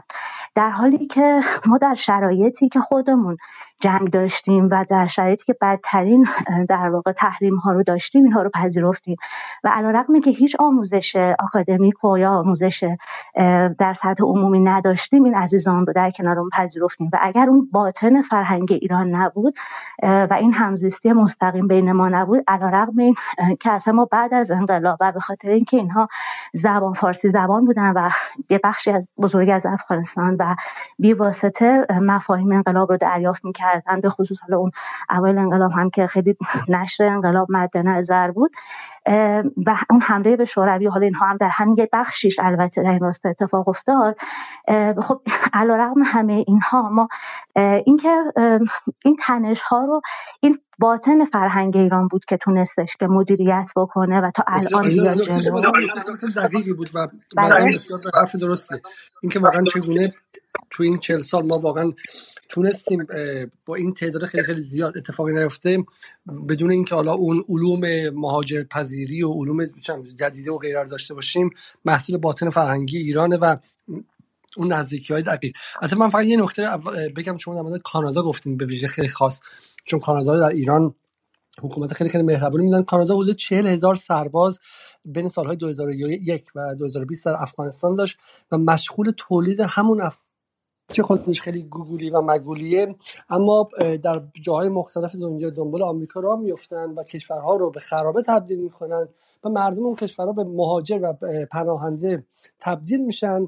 بعد تلویزیوناشون میگن که حالا ایران به این پناهنده ها خوبم رفتار کرده یا رفتار نکرده. ولی منبع اصلی پناهنده در افغانستان دو تا جنگ یکی جنگ شوروی موقعی که امپراتوری بود و دومیش هم جنگ امپراتوری آمریکاست که این دو تاست که از و تو این جنگ امپراتوری آمریکا کانادا یکی از بخش های ارتش بود. برای من حالا باید به اون بخش حرفتون در مورد اون باطن فرهنگی ایران موافقم. اگه از بدین چون خیلی خیلی بفرمایید می‌خوایم تکمیل کنید که بله بله.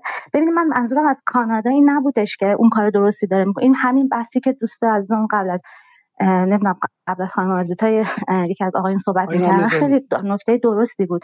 اینکه ببینیم ما الان اینجا شده یه تریبون که مثلا دوستان افغانستانی میان صحبت می‌کنن و میگن ما اومدیم سوئد اینطوری شد. ما اومدیم مثلا من تو موقعی که ایران بودم اینطوری شد. حالا که اومدم کانادا اینطوری شد.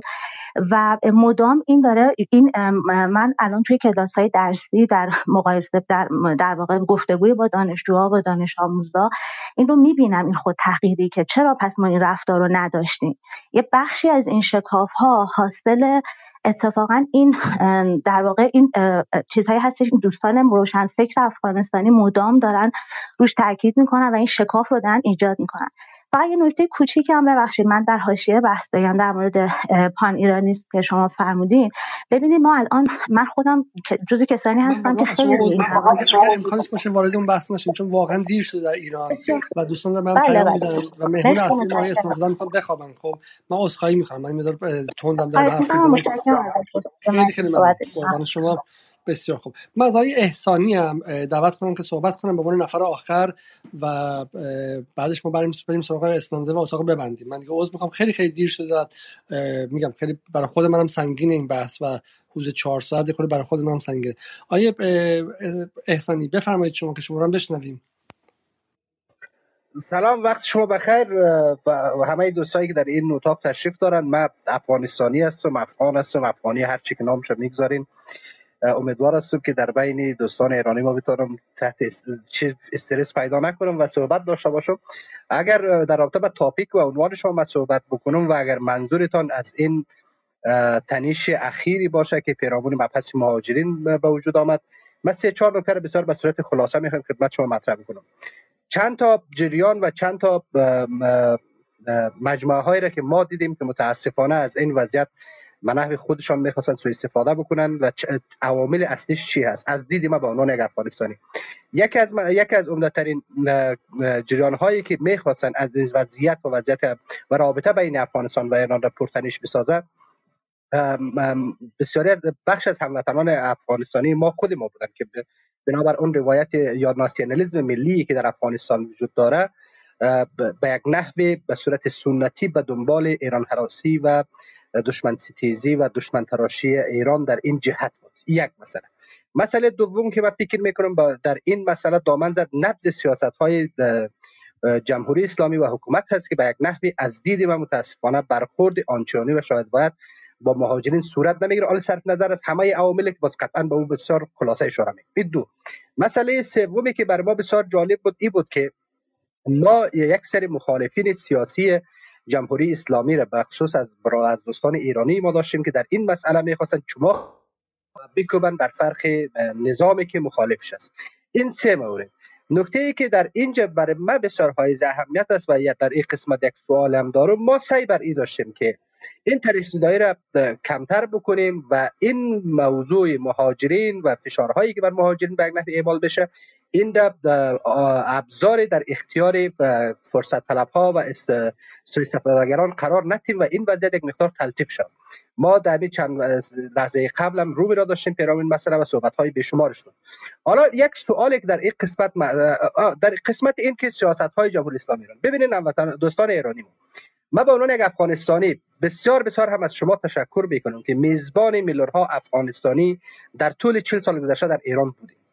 با تمام سختی ها از دل این مهاجرت ما ظرفیت های انسانی نیروی انسانی بسیار خوبی را شما تحویل افغانستان دادین که ما به هیچ عنوان اینها رو انکار نمی‌تونیم با وصف مجموعه محدودیت ها یا مجبوریت ها و ناگزیری هایی که در ایران وجود داشت. هم به صورت طبیعی هم به صورت مجموعه سیاست گذاری هایی که وجود داشت. ولی در عین حال این توقع را ما نداریم که ما مقایسه بکنیم وضعیت 5 میلیون یا 4 میلیون مهاجر افغانستانی را در ایران با وضعیت مهاجرین در اروپا در کانادا در شرق و غرب سایر کشورهای جهان اول. این مقایسه یک مقایسه به نظر من غیر منصفانه است و ما این توقع هم نداریم. اما توقع ما هم به لحاظ همسایه هم به لحاظ حسن همجواری هم به لحاظ مجموعه مشترکاتی که ما با ایران داریم با هم از نقطه نظر این تمدن فرهنگی و مباحث ایران شهری و ایران بزرگ و امثال از هر لحاظش که ما ببینیم این توقع قسمت زیادی از مردم افغانستان بخش از مردم افغانستان. ایران در خانه دومش می‌بینه و این یک پدیده احساس و یک جمله احساساتی نیست. یک, یک, یک, یک, یک نظریه آرمانگرایانه نیست. به صورت واقعی این پدیده وجود داره در درون جامعه افغانستان و این نمیشه انکار کرد. اما با همه اینها با همه محدودیت هایی که دستگاه حکومتی و دولتی جمهوری اسلامی ایران داره ما باز هم به یک نحو این اعتراض دوستانه را نسبت به برخورد در راستای برخوردی که نسبت به مهاجرین افغانستانی در ایران میشه این اعتراض را داریم و بسیار هم دوست داریم که نه با خلق تنیش نه با خلق مثلا بحران یا سوء استفاده و امثال اینها ما بخواید این اعتراض را به گوش کشور همسایه خود برسانیم. بلکه بسیار دوستانه به دنبال این هستیم که افغانستان در شرایط بد و بحرانی دیگه قرار گرفته افغانستان شرایط زندگی مناسب برای ساکنان این سرزمین وجود نداره. به این لحاظ با این مجبوریت تاریخی که باز هم مردم افغانستان یک بار دیگه با دست پنجه نرم می‌کنه. ما این توقع را داریم که حداقل به لحاظ همه مشترکات و ارزش های مشترکی که داریم و ارزش های انسانی که وجود داره حداقل برخوردها بهتر ملایمتر و مناسب تر باشه. ضمن که همه این محدودیت ها هم درک می‌کنیم. اما یک مسئله که در اینجا من می‌خوام به عنوان سوال هم مطرح کنم این است که ببینید ما در رابطه با ایران با چگونه باید ببینیم؟ نگاه ما با ایران چگونه باشه؟ ما این ایران سیاسی را مخاطب قرار بدیم با ایران سیاسی وارد تعامل شیم وارد برخورد شیم خب قطعا افغانستان هم که الالعبد در این بحران و در این در این حرکت های چی نمیمونه حتما یک روز صاحب یک دولت ملت میشه یک نشن استیت شکل می‌گیره و اگر ما نگاه سیاسی به دولت ملت ایران داشته باشیم و این جغرافیای سیاسی را امروز بیایم به عنوان مبنا و اساس رابطه و تعمیم و ارتباطات ما قرار بدیم. در این مسئله هم که ما ببینیم این توقعات دو جانبه هست. ما بسیاری از مسائل را داریم که باید به گونه مشترک حل بکنیم. مثلا مسئله آب این مرز بیش از یک, یک هزار کیلومتر که وجود داره بین افغانستان و ایران و روابط اقتصادی و تجاری و امثال اینها. اما اگر از این پار فراتر بگذاریم و یک نگاه فرهنگی و تمدنی بین ایران و افغانستان و این جغرافیای فرهنگی داشته باشیم در این زمینه اتفاقا هم گلایه ما می‌تونه بیشتر باشه و هم توقعات ما می‌تونه بیشتر باشه. چیزی که در این قسمت ما می‌خوایم ایره بگوییم او است جناب آقای علیزاده. ما در امید 24 ساعت گذشته هایی داشتیم که از آدرس تکنوکرات ها لیبرال ها مشروط خواهان سلطنت طلب های ایرانی ما متاسفانه آمدن به شکل بسیار بسیار غیر منصفانه تاختن به مهاجرین افغانستان. ما اینجا می‌خوایم ایره بگویم هم دوستان ایرانی ما همسایه خوب ما مشترکات بیشماری داریم اگر واقعا ظرفیت اقتصادیتان ظرفیت مملکتتان به صورت کل این اجازه را نمیده که مهاجر پذیر باشین یک کشوری که این همه سه 5 میلیون یا 6 میلیون مهاجر افغانستانی بپذیر واقعا سعی بر این شود که این این مرزها مسدود بمانه مانع ورود اینها شد. اما اگر چنانچه به هر دلیل ورود صورت می‌گیره و اینها می‌تونن برن به او کشور خب به یک ما دنبال یک برخورد نسبتا سالم و سازنده است. ولی دوستان ما آمدن این دوستان ما که با پرچم های شیر و چی میگین شما؟ همین لحظه یاد برد شیر و خورشید میایین و بین بسیار با نگاه بالا و پایین میگن که خب این جمهوری اسلامی حق نداشت که مهاجرین افغانستانی را به ایران راه می‌داد. مهاجرین افغانستانی تهدید برای امنیت ملی ایران است تهدید برای نجات ایران است. اینا زاد و ولد بیشتری می‌کنند و و با این نوع روی کرد یعنی اگر ما بیایم نگاه ما نگاه فرهنگی و تاریخی و تمدنی باشه کسانی که دایدار و طلایه‌دار این ادعا هستند و این تفکر هستن خب برای ما بسیار جالب است. در حالی که ما به شدت می‌تونیم در این جهت همزاد پینداری داشته باشیم. و خود جزء بزرگ خیلی خیلی ممنون. نکته شما نکته من یک سی ثانیه اگر وقت بدین سی ثانیه یک وقت. سی ثانیه. من معذرت می‌خوام. حرف آخر می است که ببینین. در فض... در شرایط کنونی که این بلبشوک شکل گرفته متاسفانه و این به این مسئله بیشتر دامن زده میشه بیشتر از از, هم... از همه هر جریان کرده بیشتر جریان های افراطی به خصوص گروه طالبان که در داخل افغانستان است که یک مقدار ریشه در بیرون و سیاست های بیرونی و قدرت های کلان داره بیشتر از هر مورد دیگه از این سوء استفاده می‌کنه. امیدوار هستم که هر دو جناح هر دو طرف برخورد عاقلانه و یک مقدار استراتژیک نسبت به مسئله داشته باشه. این برداشت و به عنوان یک افغانستانی بود که خواستم با شما شریک بکنم. بسیار سپاسگزار هستم. خیلی خیلی ممنون خیلی مدون و خیلی منسجم و من تشکر می‌کنم از به شکل ارائه خیلی تمیزتون. من با بخش خیلی زیاد از حرف شما موافقم و اینم خیلی جالبه که دوستانی که ادعای به شکلی عمق فرهنگی و حالا ایران بزرگ و غیره می‌کنن چقدر خیلی زود از یه هفته با چند تا خبری که نصفش فیک و نصفش دروغ بود و تعداد 3.5 میلیون 4 میلیون فکر کردن 8 میلیون همشون تبدیل به این شدن که ادعیشون می‌خواستن برن خراسان بزرگ رو بگیرن ادعی دیگه نگران یارانه به افغانستانیا شدن و غیره و غیره. من با شما کاملا موافقم که توقع زیاد عجیب غریبی نیستش ولی حداقل از این نیروهای مدعی به شکل ملیگرایی توقع بود که گسل ها رو افزایش نده پریسا جان شما اگر هستید و می‌خواین جنبندی کنیم بفرمایید. مرسی ممنون. من خیلی استفاده کردم از صحبت های دوستان. واقعیتش اینه که به حال ما با یک مجموعه ای از مسائل تو حوزه مهاجرت به حال در مورد مهاجران افغانستانی در ایران مواجه هستیم. مسئله مهاجران در تمام کشورها به سرعت تبدیل میشه به یک مسئله امنیتی و ایران هم در واقع از این موضوع مستثنا نیست و به خصوص با توجه به در نظر گرفتن این مسئله که ما در یک شرایط خیلی ویژه تو این منطقه به سر می‌بریم و تقریبا تمام کشورهایی که توی این محدوده به هر حال با مسئله مهاجران در اشکال مختلفش بر اثر جنگ ها و شرایط نامساعدی که در کشورهای مختلف به وجود اومده و در امتداد یک مجموعی از پروژه های استعماری که الان بیشتر از یک قرنه که تو این منطقه در جریانه و همینطور دست درازی ها و لشکرکشی های دولت های امپریالیستی که به حال توی این منطقه اومدن و این مسائل رو به وجود آوردن این رو به صورت بلفل به یک مسئله امنیتی بدل کرده.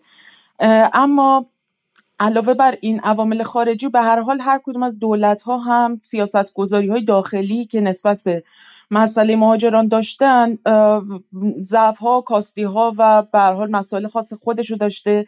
ایران از این قضیه مستثنا نبوده. ایران متاسفانه بعد از اتمام جنگ هشت ساله ایران با عراق عملا از اوایل دهه هفتاد سیاستش در مقابل مهاجران افغان این بوده که اینها باید برگردن به کشور خودشون.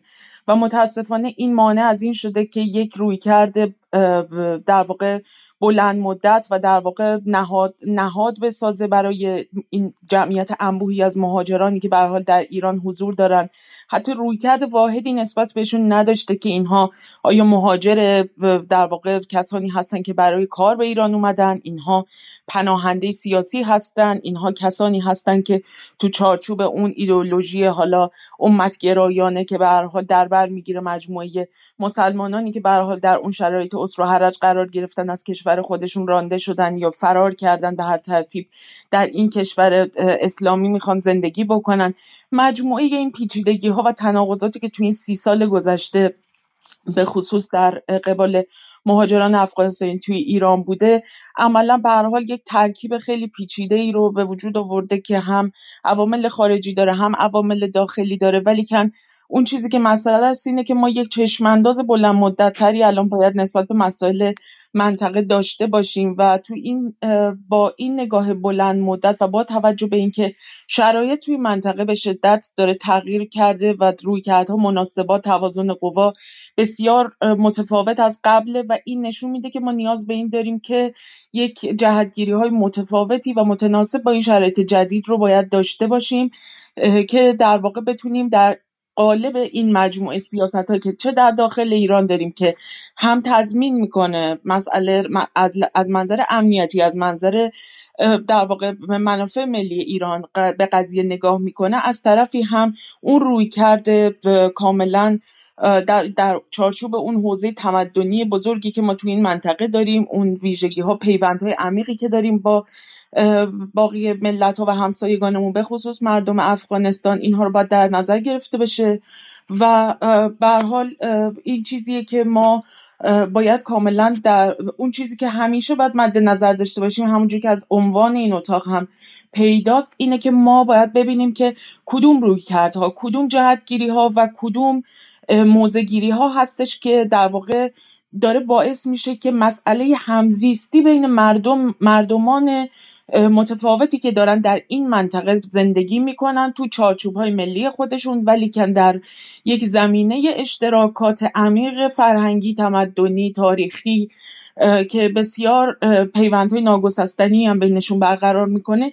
چیه که داره در واقع کدوم رویکردها هستن که دارن این همزیستی رو ناممکن می‌کنن یا درش اخلال ایجاد می‌کنن؟ اینها در واقع باید در مقابلش موضع گرفته بشه و در قبالش باید در واقع واکنش ها و کنش های متناسب با اون در گرفته بشه. خیلی متشکرم از همتون.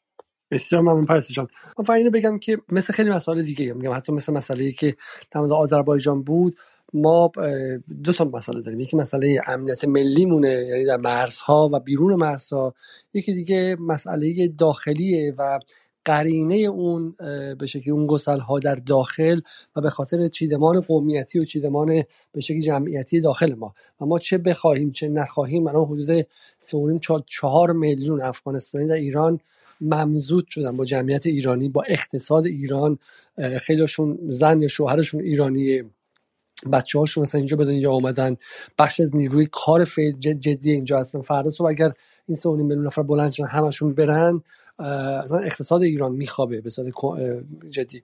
و مسئله بعدی هم حالا اونجایی که من حالا واقعا عقلم می‌رسه و این حالا من با اعتماد به نفس بیشتری می‌تونم بگم بحث بحث جهانیشه اینه که در این گشتار در نظم جهانی در زمانی که داره واقعا اتفاق عظیمی در نظم جهانی در تغییر نظم جهانی میفته.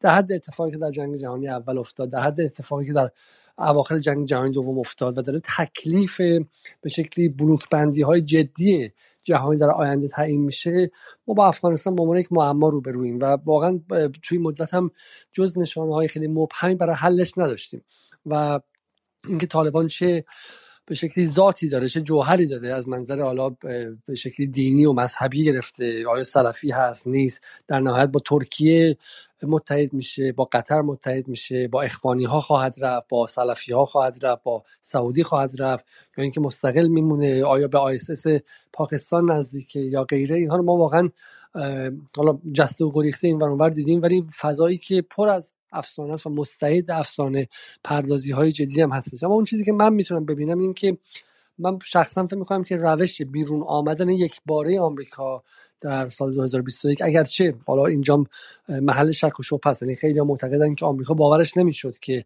دولت دست نشانده اشرف غنی و اون بروکراسی دست نشانده به شکلی غربگرایی که در اونجا کاشته بودن اینقدر زود فرو بپاشه و توقع داشتن حداقل مثل اتفاقی در سایگون افتاد 6 ماه تا یک سال اینها بتونن دوام بیارن و بعدش فرو بپاشن و 24 ساعت هم نرسید. و عده دیگه معتقدن نه. اصلا این به شکلی این بیرون کشیدن یک باره به منظور ایجاد vacuum of power یا خلای قدرت بود و آمریکا از اینکه یک خلای قدرت اینجا اتفاق بیفته.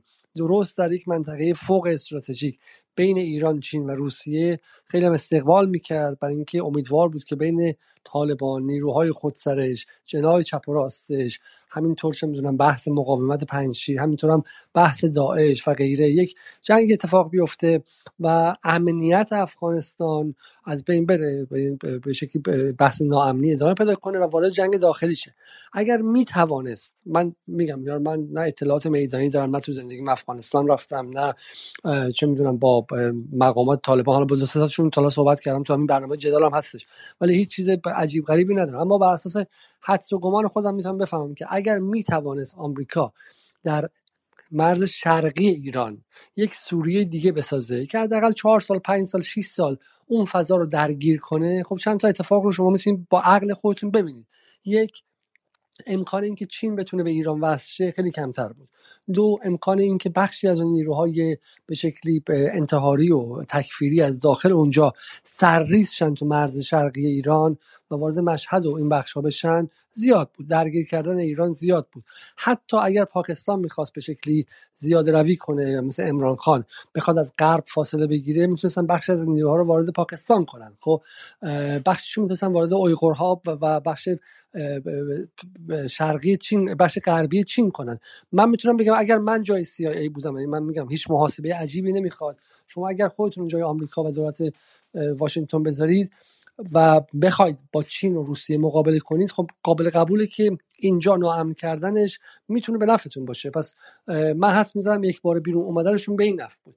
اینکه اون سلاح ها رو گذاشتن که حالا طالبان استفاده کنه و آمریکا از طالبان بخواد این کارو کنه این رو من خیلی نمی‌تونم باور کنم. برای اینکه خود اصل جنگ طالبان و آمریکا رو من به هیچ وجه سیاه بازی و خیمه شب بازی نمی‌دونم. تمام مدارک و اسنادی که شما از دل اسناد خود کاخ سفید بخونید سال 2007 2008 در حالی که آمریکا شکست عراق رو خیلی خیلی جدی پذیرفته بود و باراک اوباما یا به شکلی جناح حالا میدار اون جناح خاص دموکرات ها به واسطه وعده بیرون آمدن از عراق به قدرت رسیدن.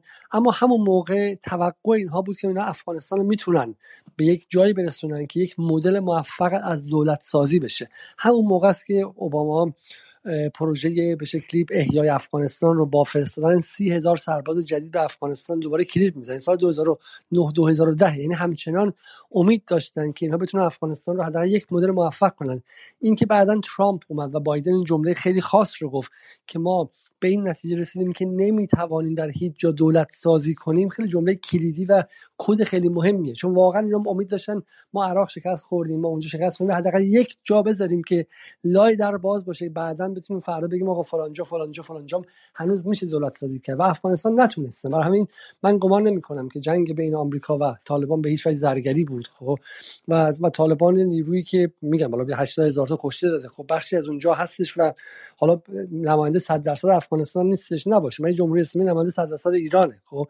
ولی در توازن بین جمعیت و قوا و نیرویی که حاضر بره کشته شه جمهوری اسلامی نیروی برنده به انقلاب بود و به شکلی تونست بقیه نیروها هم سرکوب کنه و قدرت مستقر اونجا و واقعیت موجوده و کسی که بخواد درباره ایران هم حرف بزنه مجبوره با این واقعیت موجود روبرو شه یا دچار توهم و تئوری توته و به شکلی هپروتیات بشه. خب برای همین در مورد افغانستان هم طالبان قدرت موجوده و من شخصا فکر می‌کنم که به ویژه با این نشانهایی که می‌بینیم که طالبان داره به سمت نوعی ناسیونالیسم افغانی میره اونها هم میل دارن که اینجا امنیت برقرار شه که بتونن معامله کنن با چین با روسیه و حتی با ایران. خب میگم حتی با ایران حتی ما نداریم ولی امنیت اینجا براشون اولویت داره. چرا من اینقدر تک تاکید می‌کنم و تکراری دارم حرف می‌زنم؟ چون شما اگر وارد پارادایم امنیت شید بعد اصلا معادلات فهمش خیلی خیلی آسانتر میشه. اگر وارد پارادایم آزادی بیان و به شکل حقوق زنان و پارادایم آزادی بشید. خب بعد جای دیگه است. و من معتقدم که نه فقط در افغانستان چون افغانی ها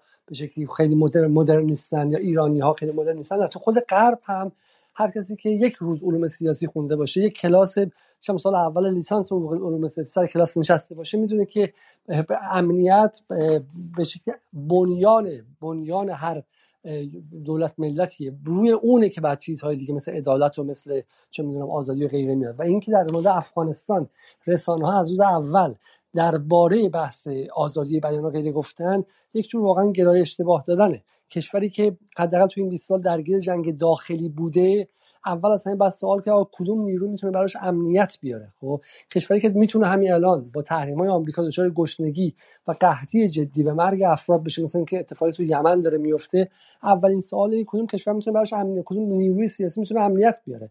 و در واقع سوالی که ما بعد در ایران می‌کردیم این بود که آیا طالبان می‌تواند امنیت بیاره؟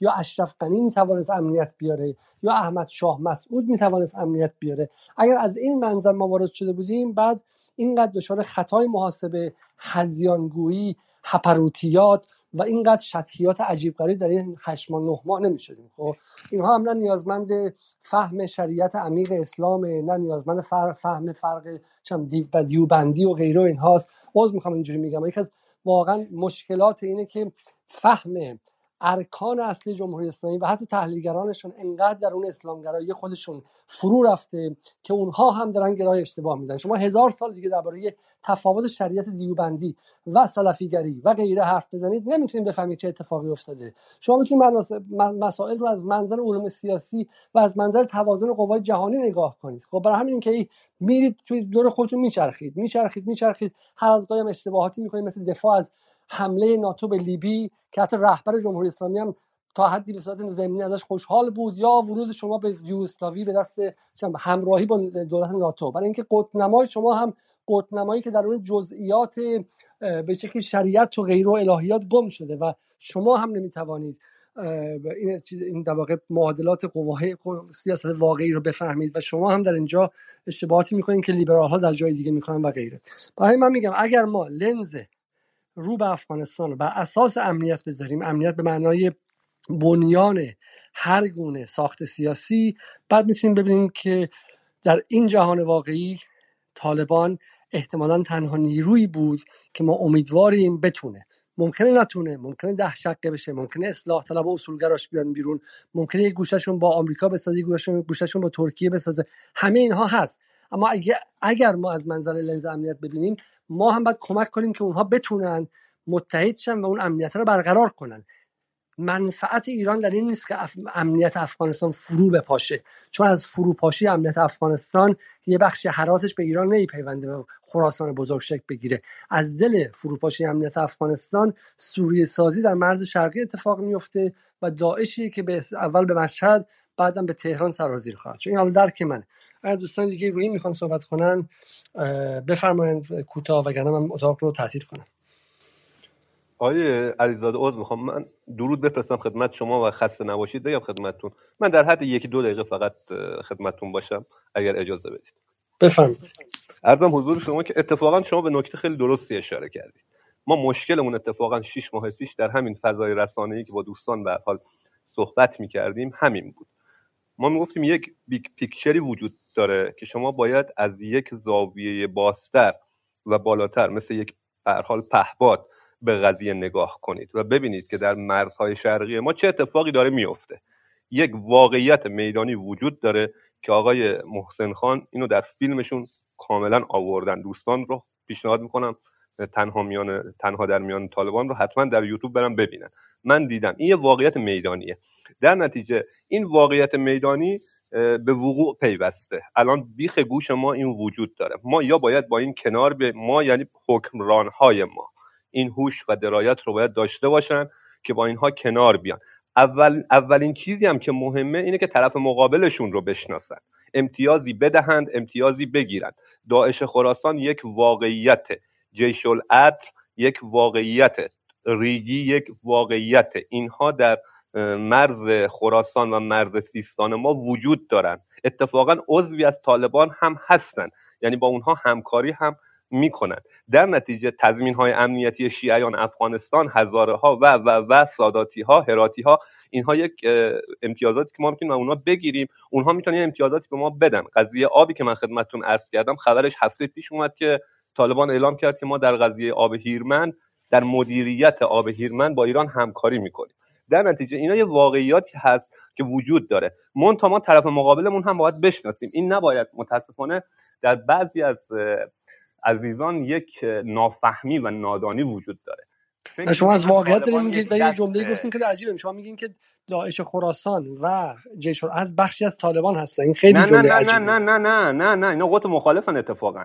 یعنی من میگم طالبان دشمن شماره یک داعش خراسان. اینا سر قدرت با هم آره اینا سر قدرت با هم دعوا دارن. داعش خراسان هم دشمن ماست. در نتیجه طالبان و ایران یه دشمن مشترک دارن که داعش خراسانه. همین داعش خراسان حالا وقت نیست موقعیت نیست. من براتون در مورد دولت 20 ساله قبلی توضیح می‌دادم که چگونه داعش خراسان رو در مرزهای شرقی ما آمدانه گسترش دادن و حمایت کردن. همین دولت قبلی افغانستان. حالا بحث وقت اینها نیست. تا نکته یعنی شاه بیت اصلی من اینه که طرف مقابل رو باید شناخت. طالبان پنج گروه هستن. طیف های مختلفی دارن. این طیف ها رو باید شناخت باهاشون. اونایی که میشه باهاشون کار کرد طیف میانه روتری هستن. دید باستری دارن. مثل دفتر قطر. با اینها به نظر من کار کرد و به حال اتفاقات مشترک که ما می‌تونیم با اینها داشته باشیم. بحث جاده ابریشم اتصال به چین معادن افغانستان هست که باز در مورد معادن سنگان خراسان و افغانستان دارن همکاری ها ایجاد میشه. خط راهن هستش. مرز میلک هست که خیلی مهمه. کلیدار شمال به جنوبی که از چابهار میاد و می‌تونه به آسیای میانه وصل بشه و موارد دیگه. مون تا چیزی که هستش ما شبکه حقانی رو باید بشناسیم. تندروهای طالب رو هم باید بشناسیم. این هم که دوستمون می‌گفت خودسر نیستن. اتفاقا خودسری بسیار زیاد در اینها وجود داره. نمونهش همین اتفاقاتی بود که در مرز سیستان افتاد که دیگه اصلا به جنگ رو در رو کشید. چند وقت پیش شما شاهد این درگیری ها بین نیروهای نظامی ایران و طالبان در جنوب شرقی ایران بودید. اینها همون بخشی هستند که اتفاقا از رهبری تبعیت نمی‌کنن یا از امیرالمومنین خودشون تبعیت نمی‌کنن. در نتیجه اینها وجود داره. ما طالبان ازبک داریم طالبان تاجیک داریم. ما موارد مختلف رو باید بشناسیم. دشمن یا دوستمون رو باید بشناسیم و تو این زمینه به نظر من اشکالی که در ما وجود داره ما یک حکومت یک دست نداریم. شما اشاره کردید که 180 درجه گاهن تفاوت وجود داره بین موزگیری های سیاسی در مثلا اصلاح طلبان و مثلا در جبهه پایداری. 180 درجه یعنی دو قطب مخالفن. عملا اینها رو ما متاسفانه داریم می‌بینیم در سیاست خارجی باید یک دست بود باید یک نظر رو داشت و باید بزرگ نگاه کرد. اینها همه مسائلی است که نه حرفی که آیه اسلام زدن ابتدای برنامه زدن حرف مشخصی بود. گفتن که اگر شما خیلی هم روی این تفاوت ها تاکید کنید خودتون رو مستعد پذیرفتن به شکلی حتی توطئه های علیه طالبان هم می‌کنید. یعنی من الان بیام یه فیلمی از شما نشون بدم که طالبان 15 بچه رو گرفته کشته سرشون رو بریده باهاشون سوپ درست کرده شما میگین بله دیگه اینا احتمالاً همون شبکه حقانی هستن. خب یعنی شما اگر خیلی هم متمرکز شین روی به شکلی عدم پای عدم اتحاد و در واقع چند گونه تکثرشون مستعد این میشین که همه چیز بپذیرین. سوال این که شما کجا وایستادین در مقام حکومت ایران شما کجا وایستادین ترجیحتون این که اینها متکثرتر شن و دعواشون شه. یا اینکه نه ترجیحتون اینه که طالبان با هر چیزی که هستش با هر مسئله ای که هست با بحث زنانش با بحث های غیره و غیره بتونه امنیت افغانستان رو تامین کنه و. دولت پارچه مقتدره مرکزی به وجود بیاره. سوال همین دقیقا همینه. دقیقا پاسخ شما همینه که ما به عنوان یک برادر بزرگتر با هر پنج فرقه طالبان اتفاقا باید بشینیم و بینشون مودت ایجاد کنیم. اونایی که از ما دورترن ما باهاشون نزدیکتر بشیم. اینم تفکر راستی اینم بگم خدمتتون. من اینم یادم رفت خدمتتون بگم. تفکراتی در همین طالبان وجود داره در مورد پشتونستان در مورد پنجابی ها اینا دشمنای درجه یک پنجابی ها هستن در پاکستان. ما طالبان پاکستان رو هم داریم که اونام اتفاقا خیلی نفوذ دارن در این طالبان. در نتیجه این بحث جامعه شناسی اینها در نیروهای سیاسی که الان در بین طالبان وجود داره. ما اینا رو به عنوان ایران اینو باید اولا بشناسیم یعنی شناخت درست داشته باشیم بعد با اینها کار کنیم.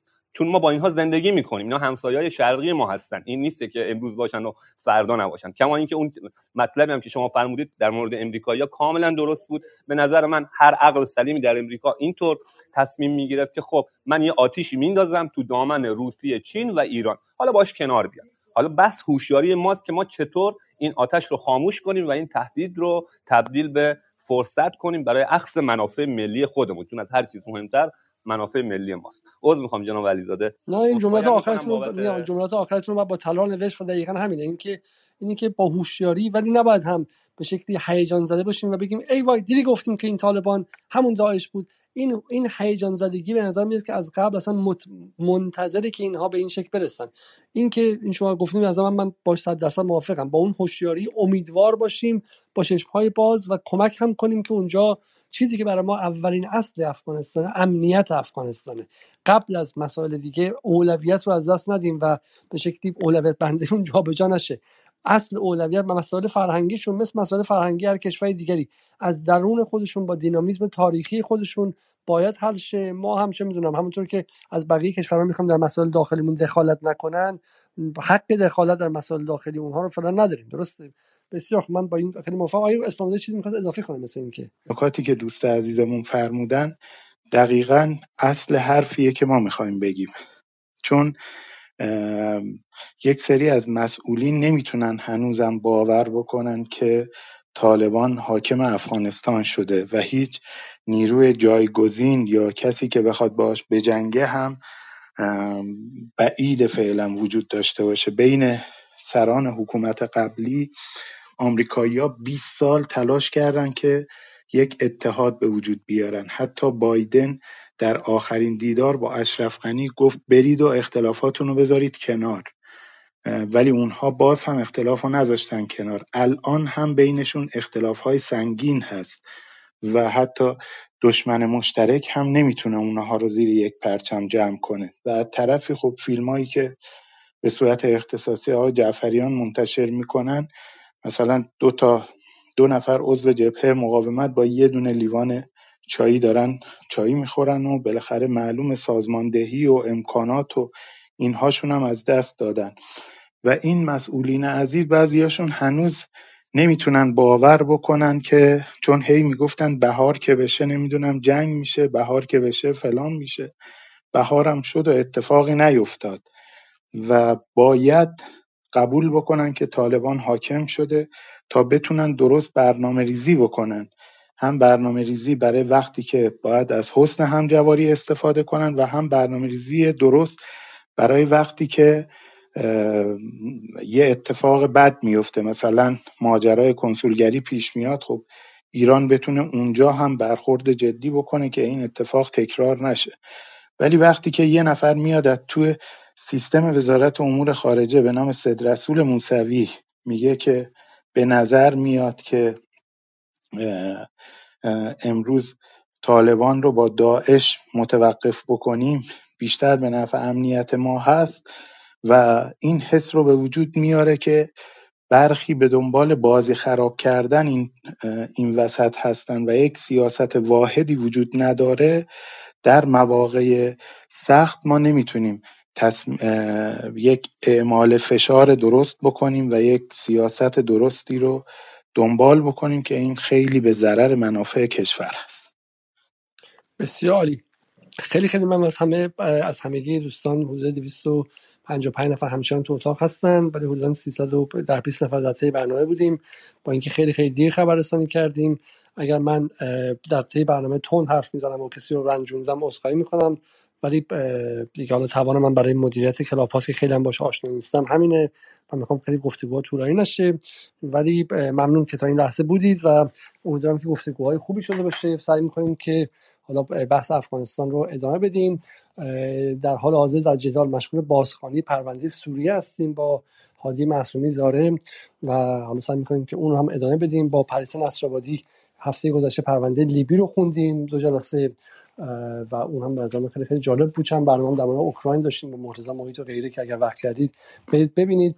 مشکلی که برامون در یوتیوب به وجود اومد این بود که اونجا به نظر میاد که دارن گزارش رو می‌کنن که حالا خیلی خیلی در به در دنبال ساخت پلتفرم های جدید هستیم که در حالا در جاهایی که مثل رامبل و اودیسه و خود همین تلگرام و غیره که حداقل خیالمون از اینکه بشه حرف زد خلاص باشه که آدمایی که می‌خوان حرف بزنن بتونن بیان و حرفشون رو بزنن.